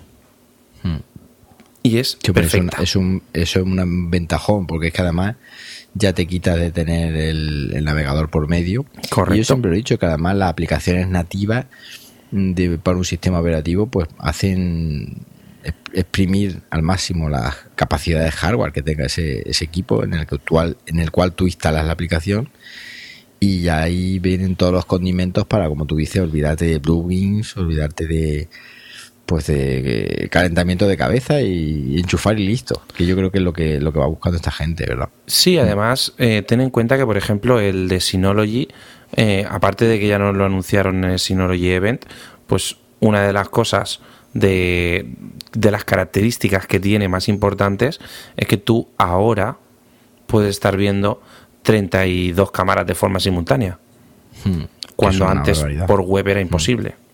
Claro. Por web podías ver 12 a la vez y ya iría petadillo, ¿no? Y ya petaba. Aunque estuvieras al lado del NAS. Sí. O sea, que no era cuestión de ancho de banda ni nada de eso, sino del rendimiento de la propia aplicación. Ya no sé yo si la aplicación que comentas de Synology está para descargar ya o está en beta. Todavía no. Eso ya no. Todavía no. Imagino que la nueva versión de Surveillance Station de Synology es la V8, me parece, ¿no? Sí, es la V8, creo. Y está en beta. Y lo que es el software está en beta también. O sea, se puede ya bajar. Nos aclarará Manuel a ver qué tal va el tema de esa versión final, a ver para cuándo. Claro. Y bueno, ya si te parece, por último, pues vamos a hablar de marcas, marcas y precios, marcas recomendadas, aunque en realidad podríamos, digamos, yo creo que vamos a hablar de las que hemos probado tú y yo. Sí. Porque si no, esto daría para... Y a nivel doméstico, bueno, y por supuesto tú si quieres comentar alguna a nivel de empresa que tú sepas que ha ido bien o que esté vendiéndose bien, por si alguno que tenga empresa quiere comprarla, por supuesto la comenta. Ya no a nivel de empresa o de hogar, sino digamos a nivel de uso profesional para un sistema de videovigilancia profesional, me refiero. Quiero tener un sistema muy fiable en mi casa. O para un uso digamos, esporádico de quiero mantener esto aquí, quiero ver qué hacen mis perros, quiero ver qué hace mi niña, quiero ver cuándo se hace de día, ¿vale? Pero no es una funcionalidad que necesite, no sé si me he explicado, estar ahí al 100% siempre. Sí, sí, sí. Perfecto. Yo creo que esa sería la mayor diferencia realmente. Vale. Y en base a eso, pues yo he probado, por ejemplo, en cámaras profesionales de videovigilancia, lo que son las cámaras Vivotek, que el 90% de las cámaras Vivotek son compatibles con Synology y con QNAP. Y también he probado las Axis. De hecho, Axis fue en Madrid partner, ¿no? Sí. Estuvo como partner de Synology. Exacto. Yo personalmente he probado Vivotek, he probado Axis, y a mí, por ejemplo, Axis me ofrece 2 o 3 detalles que me parecen cámaras superiores. ¿Por ejemplo? Pues mira, por ejemplo, Axis tiene muchos menos modelos que Vivotek, pero tiene los modelos necesarios. Sí. Por ejemplo, Vivotek tiene cámaras de exterior, a lo mejor tiene 30. Cámaras de no sé qué, a lo mejor tiene 20. Que si tal sensor, que si cual sensor, que si visión, que si no sé qué. Eso es que además eso es luego un lío. Yo creo que a Foscam, yo te comento que le pasa exactamente igual. Oh, es una locura. Tiene una diversificación que es una locura. Una tiene la misma, pero resulta que esta graba en HD y la otra no. Y sí. Pues sí, dime. Eso es una de las cosas que a mí, por ejemplo, me parecen bastante importantes. Luego, por ejemplo, Vivotek, una de las cosas que más me gusta es el tema de las cámaras de exterior. En cámaras de exterior tiene tanques. Sí, ¿no? Sí. Tiene cámaras que son certificadas incluso contra actos vandálicos. Qué bueno. Sí. Que esa es otra de las cosas también que podría ser una característica, ¿no? Que te líes ahí a patadas y a pedras con ellas y no la rompas. Sí, bueno, te ríes, pero es que muchas veces tú ves en la tele los actos vandálicos estos. Es que estaba viendo la imagen ahí flipas en mi cabeza. Sí, yo también. Por eso me he reído yo también. Sí. Y luego también otra de las... por ejemplo, una de las cosas que me llama mucho la atención de Axis... Y a lo mejor los oyentes van a ver aquí nuestros pequeños compañeros oyentes y grandes a la vez. A lo mejor lo ven una tontería, pero para mí la cámara esta que tengo, Axis, en casa, yo la utilizo de webcam y para hacer mis directos de YouTube y todo esto. Y va pues, estupenda. Eso con una Vivotek, por ejemplo, no se puede hacer. Claro. Porque Axis tiene un software que te convierte la señal de la cámara IP como si fuera una webcam que tienes conectada por USB. Interesante. Muy interesante. Hombre, yo, como digo, ya las dos que he podido probar, aparte de la Xiaomi, que no vamos a mencionarla porque en principio no es compatible con los servidores NAS. Pero mola mucho. Eso sí, también te lo digo. Es muy pequeñita, además, es muy, muy mona. Y las que sí que he probado, pues como digo, es la Foscam, que básicamente es una Foscam en HD. Y para mí la marca Foscam podría ser la que relación calidad-precio a día de hoy, el que quiera conseguir una cámara con ciertas prestaciones y no quiera gastarse mucho dinero, tal vez una de las que yo más recomiendo, porque además... son prácticamente todas las que he visto, y una vez cuando fui a comprar también miré compatibilidades y tal, y prácticamente todas eran compatibles con Synology y con QNAP. Es decir, de hecho yo la mía la he probado, es un modelo, no sabría decirte muy bien ahora mismo, la pondré en la nota del episodio, que por cierto tenía pensado venderla y al final creo que me voy a esperar porque la otra no es compatible con el servidor NAS y me interesa que sea compatible con el servidor NAS. Sí. Entonces, el tema de la Foscam, pues, como digo, miré la lista de compatibilidad, son prácticamente todas compatibles con Synology y con QNAP, y bastante bien, o sea, incluso para una pyme pequeñita que quiera poner varias cámaras de estas... diferentes sitios, es motorizada, creo que tiene también un ángulo de visión, no sé si es de 360 grados, creo que no, creo que la que es 360 es la Xiaomi, pero vamos, está muy interesante, con visión nocturna, con un montón de funcionalidad. Y yo, si tuviera que recomendar alguna a día de hoy, así baratillas y tal, las Foscam. Foscam son incluso, bueno, ahí en la tabla de Synology en la web y en QNAP también tienen, podemos seleccionarla y ahí hay un montón de modelos. Mi cuñado tiene una muy chula que es la C1, que es fija. Sí. Y además un diseño que le hicieron así como muy redondito, muy chulo, muy chulo, muy brillante, muy blanquita, muy brillante. Sí, sí. Y bueno, creo que está en negro. Creo que no sé si él la tiene en negro, me parece. La C1 está en negro y en blanco, sí. Está muy chula. Y la verdad es que esa va bastante bien. Y luego pues el resto de las que van empiezan por FI, pues esas son todas, la mayoría de ellas son motorizadas. Y como digo, pues yo esa es la que recomiendo. Sí, porque además lo que tiene Foscam es que tiene, por ejemplo, una cámara de exterior con zoom y tal, que a lo mejor algo del estilo en Vivotek o en Axis te puede costar 1.200 euros. Obviamente, la calidad es salvando la distancia, ¿vale? Pero a nivel visual y tal, en 300 euros tienes una Foscam de estas de exterior con su cúpula y todas esas cosas. O sea, y además, claro, que hay gente a lo mejor que no requiere tener una pedazo de cámara Axis ahí. Claro, sí, por eso. Que hay soluciones para todos los bolsillos y que depende de las necesidades de cada uno, pues bueno. Y luego ya, si te parece, pues hablar del tema de ya para terminar. Salvo que tú quieras añadir algo más, pues el tema de las licencias, ¿no? De los servidores NAS. Sí. Porque necesitamos licencias de uso, pues para añadir las cámaras. Y hay servidores NAS pues que traen más licencias de serie, y luego tenemos que añadir nosotros en función de las cámaras que queramos agregar, etcétera, etcétera, ¿no? Sí, la verdad es que en los sistemas de licencias de cámaras, tanto en QNAP como en Synology, está muy bien. Porque tú puedes comprar un pack de licencias, tú imagínate, vamos a empezar por el principio. Normalmente, tanto QNAP como Synology, en todos sus servidores NAS, te regalan 2 licencias, ¿vale? Luego, por ejemplo, QNAP tiene modelos que regalan 4 o 6, ¿vale? Iniciales.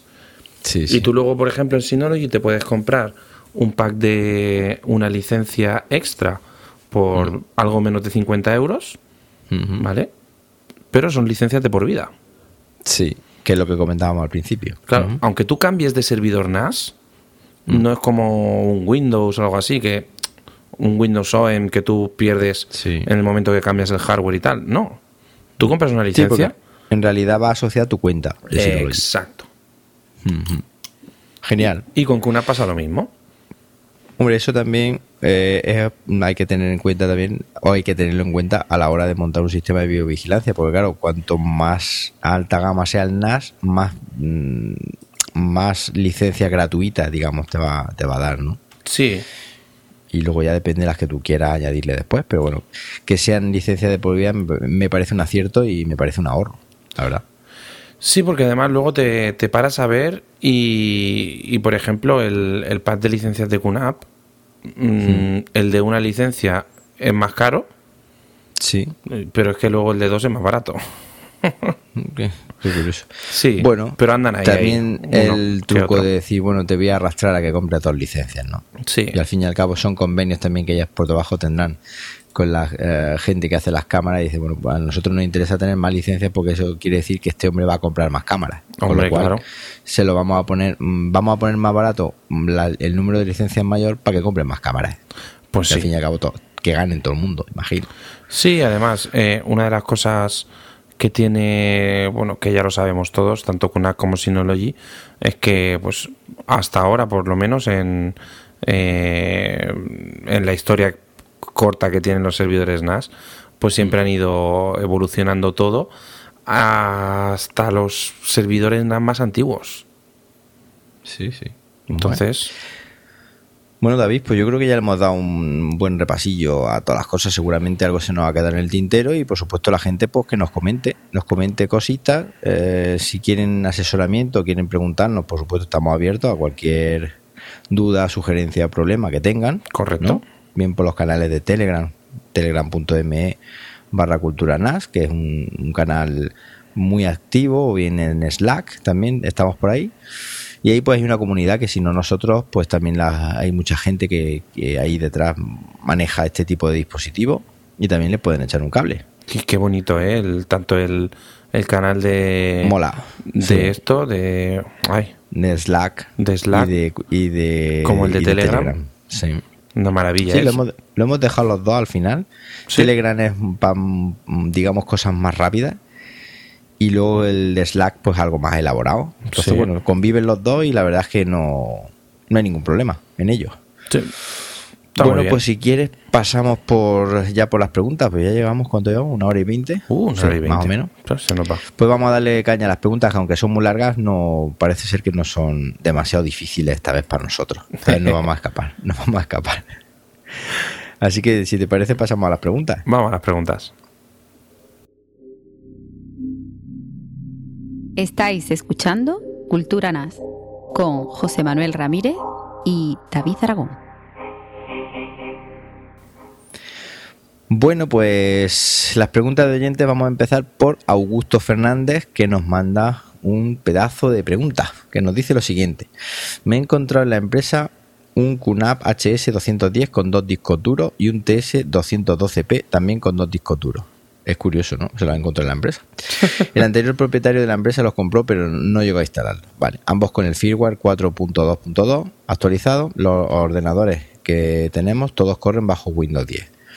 Me he atrevido a ponerlo en marcha con mis conocimientos básicos de microinformática y leyendo muchos blogs sobre el tema. El caso es que tengo que para uno de ellos he formateado correctamente los discos, he asignado una IP fija, he configurado correctamente My QNAP Cloud y he comprado e instalado un certificado de QNAP SSL. Así que hasta aquí perfecto.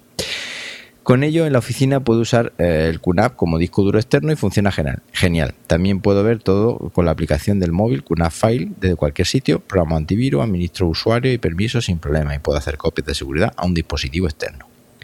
Desde fuera de la oficina accedo al QNAP a través de la dirección, nos pone la dirección y accedo a los archivos a través de File Station. Igualmente soy capaz fuera de la oficina de configurar un acceso directo en el explorador a través de la ruta de My QNAP Cloud, que no vamos a decir ahí y que nos la pone este hombre. El problema es que solo funciona una vez. Si apago el ordenador, cuando vuelvo a encenderlo ya no funciona ese acceso como unidad de red, aunque me pide usuario y password, luego no puede conectar.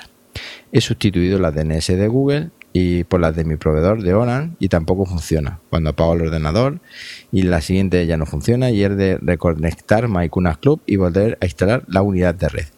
Mientras esto no funcione correctamente, no creo que pueda programar una tarea RTRR, ya que cada vez que se reinicia el ordenador pierde la conexión remota. Un saludo y muchas gracias. Bueno, pues esto es súper extraño. Uh-huh. Y me da la sensación de que debe ser algo de DNS, o no sabría decir muy bien por qué, porque que funcione y que luego cuando reinicie ya no funcione, pues es súper, súper raro. Y que te pida otra vez el usuario para conectar a una unidad de red, y luego encima le dé el error. No sé si a ti se te ocurre algo de lo que puede hacer.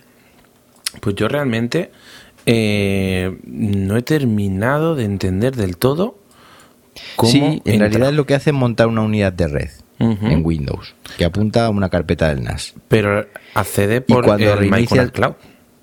Sí, bueno, pero me imagino que la carpeta de red la montará usando la dirección de My QNAP Cloud. Entonces, el problema que tiene es la unidad de red, no el acceso a My QNAP Cloud.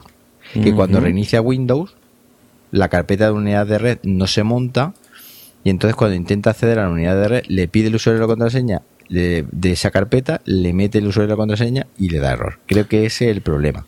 De todas formas, que nos mande un pantallazo. Sí, es lo que iba a decir yo, que nos mande unas capturas y que nos diga sobre todo si a la unidad de red entra desde local o desde remoto. O en remoto. Eso es interesante también. Porque yo creo que ahí hay un tema. Sí, yo lo que haría ahí es probar a montar la unidad de red al servidor NAS usando la IP local del NAS. Correcto. Reiniciar el equipo sin problema. y luego desde la propia red local también accederlo, hacer lo propio con el IDE de Macunas Cloud. Sí. Y a ver qué pasa, ¿no? Sí, yo haría eso. Bueno, pues vamos a Jonathan García. Jonathan García nos dice: estimados José Manuel y David, os escribo para pediros consejos. Me gustaría adquirir un NAS y tras escuchar los podcasts y ver las características, los tres que más me han gustado son el Synology DS216 Plus 2, el QNAP TS251 Plus y el QNAP TS253A. Por lo que he visto en Cloudea, de precio los dos primeros están a la par y el tercero es superior.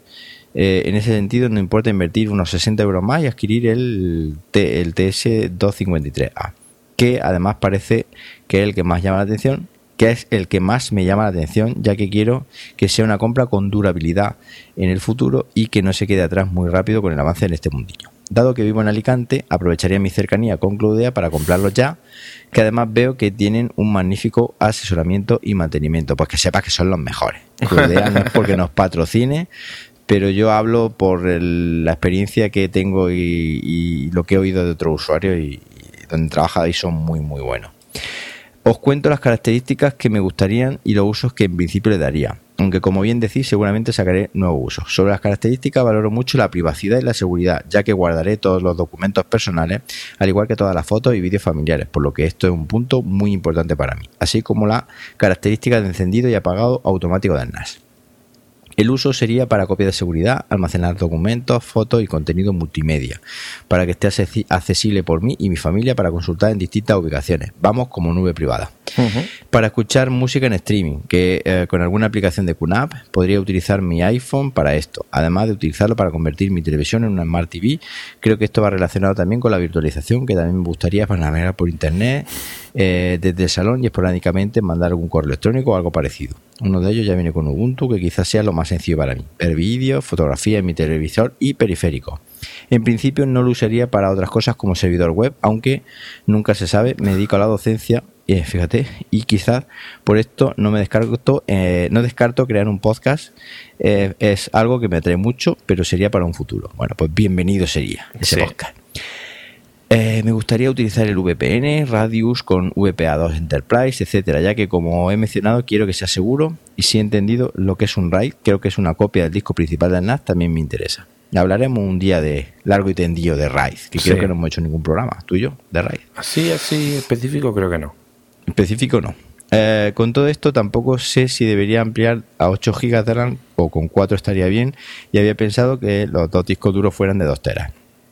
Mi router de la compañía es de la compañía, un TP-Link tal, y mi conexión a internet es de 15 megas de ancho de banda, aunque tengo opción de subirla a 20 o 30 megas y la compañía me ha dicho que van a tener hasta 50 megas en breve, imagino que será fibra óptica. Disculpad por la extensión del correo, espero que podáis asesorarme, aunque entiendo que tendréis muchas consultas. Si por algún rato o motivo este correo nos parece interesante, por favor no lo leáis en vuestro podcast, no lo he escrito con esa intención. Por lo que de ser así, os agradecería que no lo leyerais en el programa. Gracias por vuestro tiempo, saludos y nada, pues que le decimos que está claro, que ¿no? 253. Es que conforme la he ido leyendo, yo no sé si a ti te ha pasado al escucharla. Sí. Que él mismo se ha respondido, ¿no? Sí. Porque es que claro, dime. Él quiere un 253A y está claro. Sí, y está ¿Por claro. qué lo quiere? Pues porque quiere convertir su tele en una Smart TV. Sí, y además es que él dice, lo primero que nos dice que ya estaba enamorado de él, porque dice que es el que más le ha gustado. Claro. Los otros dos y esos 60 euros por lo que veo no les van a escocer. No. Entonces, pues nada, macho, el 253A de cabeza. Yo me tiraría de cabeza por él. O sea, y lo tengo si puede ampliarle con 8 gigas, pues mejor que ya. Mejor, porque aunque luego se pueda ampliar a posteriori. Sí, pero bueno, ya te lo llevas a tope. Sí, yo con 8 GB de RAM y un par de discos duros de 2 teras, en RAID espejo, por ejemplo, o en RAID 1, ya como quiera, como se organicen las copias de seguridad, sería estupendo, ¿no? Sí, yo creo que sería lo ideal. Pues nada, mucho ánimo y nada, ya nos mandará fotos cuando se lo compre. Hombre, si es que no se lo ha comprado ya, porque esto hace ya tiempo. Sí, esto hace tiempo ya. Que nos mandó el mail. Y nosotros que vamos con retraso, pero es que tanto evento Pues es lo que tiene. Es lo que así tiene. Que la gente ha tenido que pero bueno, es por una buena causa. Estamos muy ocupados. Pero por una buena causa. Es por una buena causa. Claro. Porque luego ellos se enteran de todo lo que se cuece. Y muchas veces se lo decimos antes que nadie. Sí, eso es, no, muchas veces no, todas las veces. Eso de muchas veces son pocas, todas las veces. Bueno, pues vamos con Jorge Lucas Prieto. Nos dice: saludo. Soy nuevo en el mundo de los NAS y estoy interesado en adquirir uno para vídeo y multimedia, con conectividad a un Smart TV de Samsung y a la red local de casa a través de router. Estoy mirando dos modelos, el QNAP TS251 y el Synology DS216 Play. Del primero leo que hay problemas con los codes del audio como DTS y otros problemas por temas de licencia, ya no lo soportan, pero por contra su salida HDMI sería una opción interesante, aparte de poder ampliar la memoria RAM y usar Plex. Con el Synology el tema de reproducción de vídeos no le veo nada malo, salvo que no es compatible con Plex, y esto lo pongo yo entre digamos interrogación. Y por otro lado, aunque la memoria RAM no es ampliable, En fin, estoy indeciso, aparte de por ser novato, con tanto dato nuevo estoy también perdido. Para mí es fundamental un buen equipo potente para obtener una experiencia de vídeo y audio buena, tener un buen equipo de cine en casa para el audio. Y ya que estos equipos son algo caros, quisiera estar seguro de que se invierte bien el dinero. Muchas gracias por vuestro tiempo, gran trabajo por los podcasts, muy interesantes, saludos. Pues muchas gracias, Jorge, a ti por interesarte por este podcast. Pues eso es bueno, que el DS216 Play no sea compatible con Plex es lo primero que oigo. Yo creo que sí es compatible, de hecho yo lo probé y no hay ningún problema, ¿eh? A ver, es compatible con Plex, y un QNAP 251 también es compatible con Plex. Pero todo tiene sus matizaciones. Vamos a ver, el 2.16 Play obviamente no funciona igual de bien con Plex que con DS Video. Pero esto es como todo. Sí.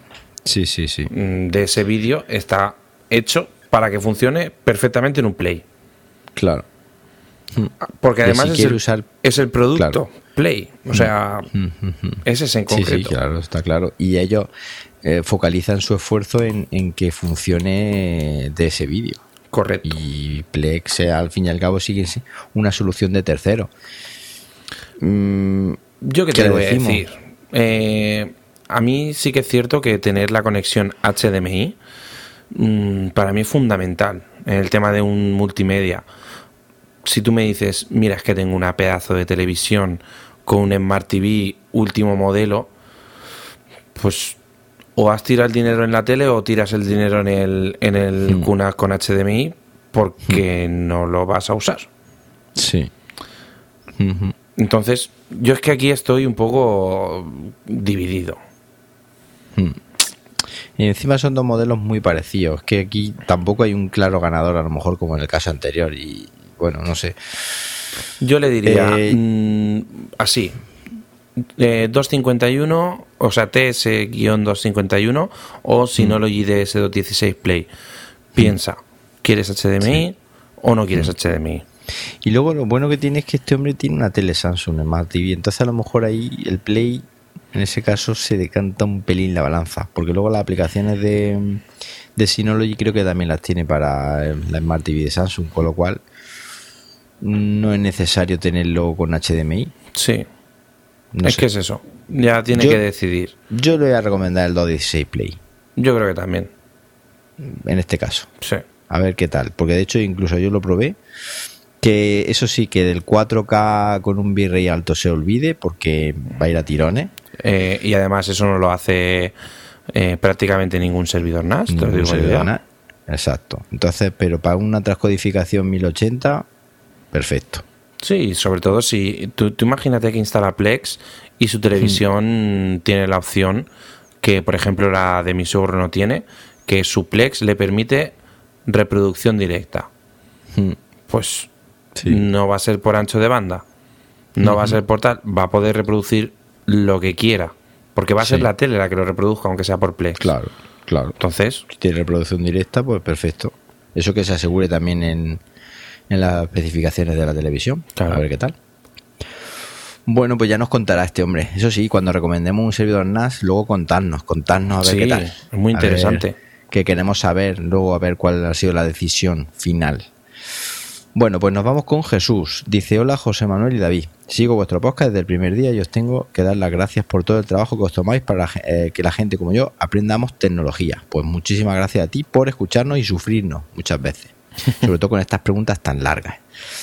Tengo una pregunta para haceros que me ronda la cabeza desde hace algún tiempo. Desde hace 2 años tengo un Synology DS213J que se me está quedando corto. Los usos que quiero hacer son principalmente repositorio de mis datos, multimedia Plex, VPN, copia de seguridad, descarga de torrent y a futuro mail. Estoy pensando en renovar mi NAS y como tengo muchas opciones no sé cuál es mejor. Por un lado me gustaría seguir con Synology porque ya estoy familiarizado con el software, aunque a fuerza de oír hablar en Cultura NAS de QNAP me tienta la idea. No sé si será muy diferente el soft y tendré problemas para configurarlo. Los modelos que estoy barajando son un DS216 Plus 2 y un TS251 Plus. Me gusta el que tenga HDMI y no tener que transcodificar. Son modelos de 2 bahías porque mi idea es dejar un disco de 3 TB para datos y otro disco para multimedia. En el NAS viejo quiero hacer copias de discos de datos con hiper backup o algo que me recomendéis, compatible con QNAP, si es que me animáis a cambiar de marca. Si os parece que me he enrollado mucho y consideráis que es mejor que lo plantee en Slack, no tenéis nada que decírmelo. Un saludo y ánimo con vuestro proyecto. Pues muchas gracias. Y nada, no te has extendido. Comparado con las preguntas anteriores, esta es muy cortita. Muy cortita, muy concisa. Bueno, pues otro 216, en este caso un 216 Plus 2 y un TS251 Plus. Yo voy a empezar yo. Yo digo que si tienes Synology, en este caso, tal vez a lo mejor deberías seguir con Synology. Posiblemente. ¿No? Pensamos igual. Claro, es que porque luego va a empezar a decir que no me gusta el software, que no sé qué, que no sé cuál. No, nosotros, ya no, dime. Ya no solo por eso, mira, una de las cosas que yo siempre he aconsejado, que a no ser que seas cacharrero, que quieras probarlo todo y ahora quiero un Synology, ahora quiero un QNAP, ahora quiero un cualquier otra cosa, ¿vale? Quiero montarme un FreeNAS o yo qué sé, cualquier movida. Si estás acostumbrado a una marca y lo que quieres hacer se puede mantener, porque otra cosa es que nos hubiera dicho. Pero una cosa que es importantísima para mí es virtualizar. O si no tiene HDMI, claro, tal. Pero yo creo que un 900, ya me iba yo más para arriba. Un 216 Plus 2 encaja perfectamente con lo que quiere. Además, el tema de poder hacer copia de seguridad con hiper backup de uno a otro me parece fantástico. Y lo bueno que tiene es que si va a mantener el 213J, como ya comenta, lo tiene todo hecho. Claro, que luego encima por compatibilidad, por el uso de hiper backup en ambos lados, en fin. Yo estoy totalmente contigo, además clavado con ese modelo. Está clavado, perfecto. Ahí tiene nuestra recomendación. Y nada, seguimos con otro Jesús Cortina. Bueno, en este caso me lo personaliza. Dice, hola José Manuel, hace cosas más de un mes te mandé una consulta sobre un Synology DS414, el cual me daba problemas, perdí la configuración del sistema cada poco tiempo. Me recomendaste cambiar los discos y así lo hice, puse 2 discos nuevos específicos para NAS e hice una instalación limpia, pero el problema persistió. Efectivamente, ya me acuerdo de este problema. Después de varios días haciendo pruebas y ya pensando en cambiar de NAS, se me iluminó la bombilla, ya que siempre empezaban los problemas perdiendo la configuración de red. Pasaba de IP fija a DHCP y de ahí empezaba a pitar hasta que se quedaba frito y me tocaba restaurar el sistema y todas las aplicaciones. Probé a cambiar el cable de red LAN 1 a LAN 2 y mano de santo, lleva más de 24 horas copiando archivos sin ningún tipo de error. Probablemente debe tener algún condensador en mal estado que provoca fallos de la tarjeta de red y que acaba colapsando el sistema, y me imagino que con el tiempo también afectará a la otra tarjeta, pero de momento está operativo. Más que nada te lo comento por si alguien tuviera un problema similar para que haga la prueba. De nuevo, muchas gracias por todo el tiempo que nos dedicas en los distintos canales de difusión de uso. Un saludo. Pues yo no sé si te lo llegué a comentar, creo que no.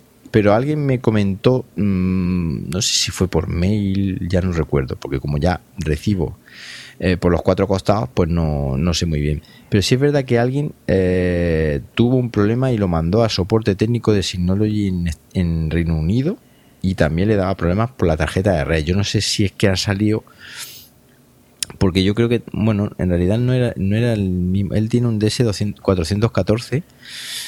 y creo que a este hombre también se lo cambiaron y efectivamente dan problemas las tarjetas de red. No sé si tú en Cloudea habéis tenido alguno de problemas en las tarjetas de red. Pues concretamente con este modelo no, pero sí que es cierto que, por ejemplo, con una gama que hubo antigua, el 411 Plus 2, le pasaba exactamente eso. O sea, sí, ¿no? Morían por la tarjeta de red. Sí. Y de hecho, uno de ellos, que obviamente estaba más fuera de garantía que fuera de garantía, lo tramitamos con Synology. Y creo que fue a los 5 años o así y lo cambiaron. Ah, qué bueno. Porque era una cosa que le había pasado a muchos y lo tenían, por decirlo, como defecto de fabricación. O sea, no... Se te ha pasado la garantía, te fastidias, ¿no? Lo tenían como un fallo reconocido y no hacían cambios en previsión, pero sí que con el tiempo... incluso los cambiaban fuera de garantía. Yo le voy a decir a esta persona que podría ponerse en contacto con Synology y comentárselo. Yo abriría un ticket. Yo con Synology y mandar logs, mandar todo lo que pueda y decirle que cuando lo tiene conectado por la red 1 tiene un comportamiento anómalo que incluso llega a perder la configuración y cuando está por la red 2 funciona perfectamente. Sí, porque además ahora que lo tiene, digamos, fresco y que está ahí, pues que no se espere a que termine también fallándole el LAN 2 y se acabe todo ahí de fastidiar. Más que nada porque si se le fastidian las dos tarjetas de red, la única forma de sacar los datos es con otro Synology. Sí, claro. Entonces, así que, bueno, ya nos comentará. Vamos a Juan Vázquez, en este caso de México. Está curioso que nos digáis de dónde sois, porque nos hace mucha ilusión. A mí me encanta. Así que nada, vámonos a México. Dice, hola, ¿qué tal? Soy Juan Vázquez de México. En la empresa donde trabajo adquirimos un NAS QNAP 453A con la finalidad de montar páginas web, usarla de estoraje, de almacenamiento, porque manejamos mucho audio, vídeo, pequeño pero en grandes cantidades. Con lo cual el NAS va muy muy bien en rendimiento. Gracias a los podcasts de Cultura NAS he aprendido más de estos aparatitos. Gracias. Mi pregunta es, resulta que quiero sacar un portal de noticias WordPress a internet con un dominio free-nom. Estoy haciendo las pruebas para que salga. Entonces apunto el dominio a mi IP pública y luego en el modem del Telmex, que es el proveedor de allí de México, en el DNS pone la IP del NAS y me lo apunta todo bien, pero me lo apunta a la página del login del NAS, no lo apunta al puerto 3000 que tengo el servidor web del NAS. ¿Me podéis ayudar con esto, por favor? De antemano, gracias, y sí, con los podcasts, por supuesto, suscrito. Un saludo. Pues muchísimas gracias desde aquí, Juan. Bueno, pues tuve que leerla varias veces para aclararme un poco con tanto apunte. Sí. Y dice, bueno, que apunta, yo creo que lo que tiene que hacer el hombre es que hay que hacer una redirección al puerto 3000, de forma que toda la conexión que venga por el puerto 3000 pues apunte al donde tenga instalado el servidor web, ¿no? Sí, a ver, yo creo que esto puede ser dos cosas. O que él está intentando utilizar el puerto 3000 por algún motivo de su compañía o cualquier cosa, aunque normalmente se entra por el puerto 80 para cualquier página web, ¿vale? Pero bueno, lo mismo, el problema que tienes es que entra por el puerto 3000 y en vez de redireccionarle a la web, le está redireccionando a la consola del NAS, por decirlo de alguna forma. Sí. Entonces yo lo que haría sería intentar que en el puerto externo, si realmente la web entra por el 3000, que si entra por el puerto externo 3000, que el puerto interno sea el 80. Ah, pues también. Yo creo que lo mismo allí, el puerto que utilizan para web es el 3000. Sí, pero hay una cosa, que la administración del NAS los tiene en el 80. Ya, eso, pero hay veces que cuando tú entras por puertos raros, te va al 5000, te redirecciona de forma automática. Pero vamos, es que, claro, tampoco... El problema es que tampoco sabemos cómo va allí la cosa. Claro, eso nos tendría que dar un poquito más de información. Pero yo lo normal es que los puertos raros, como tú dices, los tengo el externo y el interno coinciden, es decir, el 5000 coincide con el 5000 interno, la IP del NAS. Y luego pues el 80, que lo tengo redireccionado también, del 80 externo al 80 interno. Sí. ¿Alguna correspondencia? Tampoco... No, yo por ejemplo sí que hay cosas que, como tengo varios servidores aquí y hay algunos que tienen los mismos servicios, pues hay cosas que sí que las llevo por otros puertos. Por ejemplo, yo los puertos de web sí que es cierto que solo tengo un servidor, pero por ejemplo el FTP, que tengo un FTP en cada uno para temas de copias de seguridad y tal. Sí. Uno está en el 121 y en el otro está en el 221. Pero es el externo. Yo entro desde fuera por esos. Ah, vale. Y luego ya van a un único. Exacto. Interno, ¿no? Sí. Con eso te ahorra en el router, claro, en el router. Y dice, ¿no? Sí. Cuando entro por el 121 voy al puerto 21 de tal IP, y cuando entro por el 221 entro al puerto 21 de otra IP. Perfecto. Bueno, pues que nos cuente este chico. Sí. Y ya veremos a ver qué pasa. Y luego, bueno, pues vamos ya con la última, porque estamos ya de tiempo aproximados peligrosamente a las 2 horas. Llevamos 1:45, 47 ya. Y nos vamos con Pedro Morales. Dice, buenas noches. El motivo del mail es el siguiente. Tenía inicialmente un NAS DS213J, donde guardo la información de trabajo, fotos, la nube, la copia de seguridad, básicamente eso. Después de escuchar vuestros podcasts me piqué con el tema de la multimedia y demás, y me acabo de comprar un DS216 Plus 2. Lo configuré, hasta aquí todo bien. Ahora tengo dos NAS operativos y los dos entran en mi casa y en mi red. Puedo entrar en cada uno de ellos desde las cuentas de Synology. El DS213J se llama nas1.synology.me y el 216 se llama nas2.synology.com. Bueno, me imagino que sea .me también. Después de escuchar vuestro podcast 16, donde hacíais alusión a conectarse desde un dominio, concretamente de nave silo, me puse con ello y compré dos dominios, uno para cada uno de los NAS. Primero configuré el NAS 1 haciendo lo que dijo David, de cambiar el CNAME al nas1.synology.me y redireccionando el puerto público 80 al 5001. Hasta aquí todo fenomenal, entro sin problema. El problema lo tengo con el segundo NAS. Hago exactamente lo mismo con el segundo dominio. En el CNAME pongo nas2.synology.me, pero me lleva a la pantalla de inicio del NAS 1. Cuando intento redireccionar el puerto 80 al puerto por el que entro habitualmente, me dice que el puerto 80 está ocupado, evidentemente por el NAS 1, obviamente. La cuestión es que no sé cómo decirle al dominio de namesilo que vaya a otro puerto y poder redireccionarlo luego. Si todos los dominios que tenga me van a ir al 80, entonces entiendo que solo puedo tener una entrada por dominio en un router. ¿Es así? Comentar por último que es el router... es el de Synology 1900, ya sabes, pasión por la marca. Supongo que la respuesta será simple, ya que mi nivel es bastante bajo, pero es que me he vuelto loco buscando por internet y ninguna solución se ajusta a lo que busco. Perdona el rollo por lo que acabo de soltaros, pero en el fondo soy responsable de meterme en este mal de cacharrear en el cuerpo. Joder, nos vamos a sentir hasta culpables y todo. Un saludo y gracias por vuestro tiempo y dedicación. Bueno, pues muchísimas gracias a ti, Pedro. Yo creo que un problema parecido al de anterior, ¿no? Sí, muy parecido. Y la solución yo que no la veo tan complicada.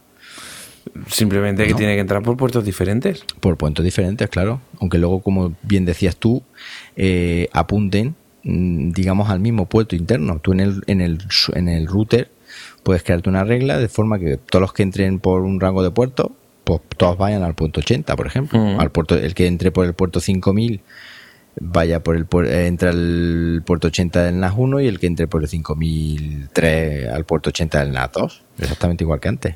Y yo no sé si con el router de Synology se puede hacer redirección por URL de entrada. No lo sé. Yo creo que eso no lo llegué a probar. Yo creo que eso, tampoco. Eso es en el Apache. No me suena de verlo. Se me ha ido la olla. Eso es en el Apache. Sí. Luego ya él puede usar Virtual Host. Sí, eso sí. Y puede tener varios servidores web, por ejemplo, y discriminar en función de la URL. Correcto. Se me ha ido la cabeza con el Apache. Sí, no, hombre, ya es lo que te digo. Ya Pero es un tema de que ponerlo en la URL, el puertecito. En este caso es un tema de redes, es tan sencillo como entrar a cada uno por un puerto. Claro. Lo que pasa es que, claro, si yo pretendo tener dos dominios y entrar por el puerto 80 externo, los dos no va a poder ser. No, es imposible. Eso es imposible porque entonces el router no sabe a dónde tiene que, a qué petición, ese puerto que llega ahí de 80, ¿a dónde lo tengo que mandar? Claro. Si son dos, no, eso es imposible. Y ahí en ese caso ya tendría que jugar por eso con un único servidor web, que en realidad es que yo en una red, aunque tenga varios servidores, yo creo que debería de haber un servidor web, ya está. Sí, uno. Y que sea el que sirva, por lo menos por el puerto 80, puede haber más, claro, por otros puertos diferentes, claro. Así que nada, y yo creo que el router ahí no tiene nada que ver. Eso está claro. Creo yo. Bueno, David, pues ¿alguna cosita más que tengas por ahí? No, yo creo que lo tenemos bien. Tenemos ya algunas preguntas que se han acumulado para el siguiente episodio. Ah, pues grabaremos pronto. Que espero que grabemos pronto. Pero nada, hasta aquí por hoy el episodio 18 del podcast Cultura NAS. Muchísimas gracias por el interés que habéis mostrado y por los minutos que nos habéis dedicado a su escucha. Si tenéis dudas o queréis más información sobre lo hablado, podéis contactar con nosotros por Twitter, bien en mi cuenta @jmramírez o bien en la cuenta de David @caleidos.ttk. Y también podéis hacer este contacto a través de la web jmramírez.pro o en la cuenta de email dedicada a esto, culturanas@jmramírez.pro. Y por último, y si nos importa, nos gustaría que nos dierais una valoración de 5 estrellas en iTunes para que lo que habéis escuchado pues llegue a más gente como vosotros. Eso nos hace muchísima ilusión. Las 5 estrellas es como la Maon, ¿no? Sí, lo más. La Maon 5 estrellas y las 5 estrellas en iTunes son las que más nos gustan. Y hablando de gustar, si os ha gustado, pues no os perdáis el siguiente episodio del podcast Cultura NAS, porque seguro que os va a gustar mucho más. Hasta entonces, adiós. Adiós.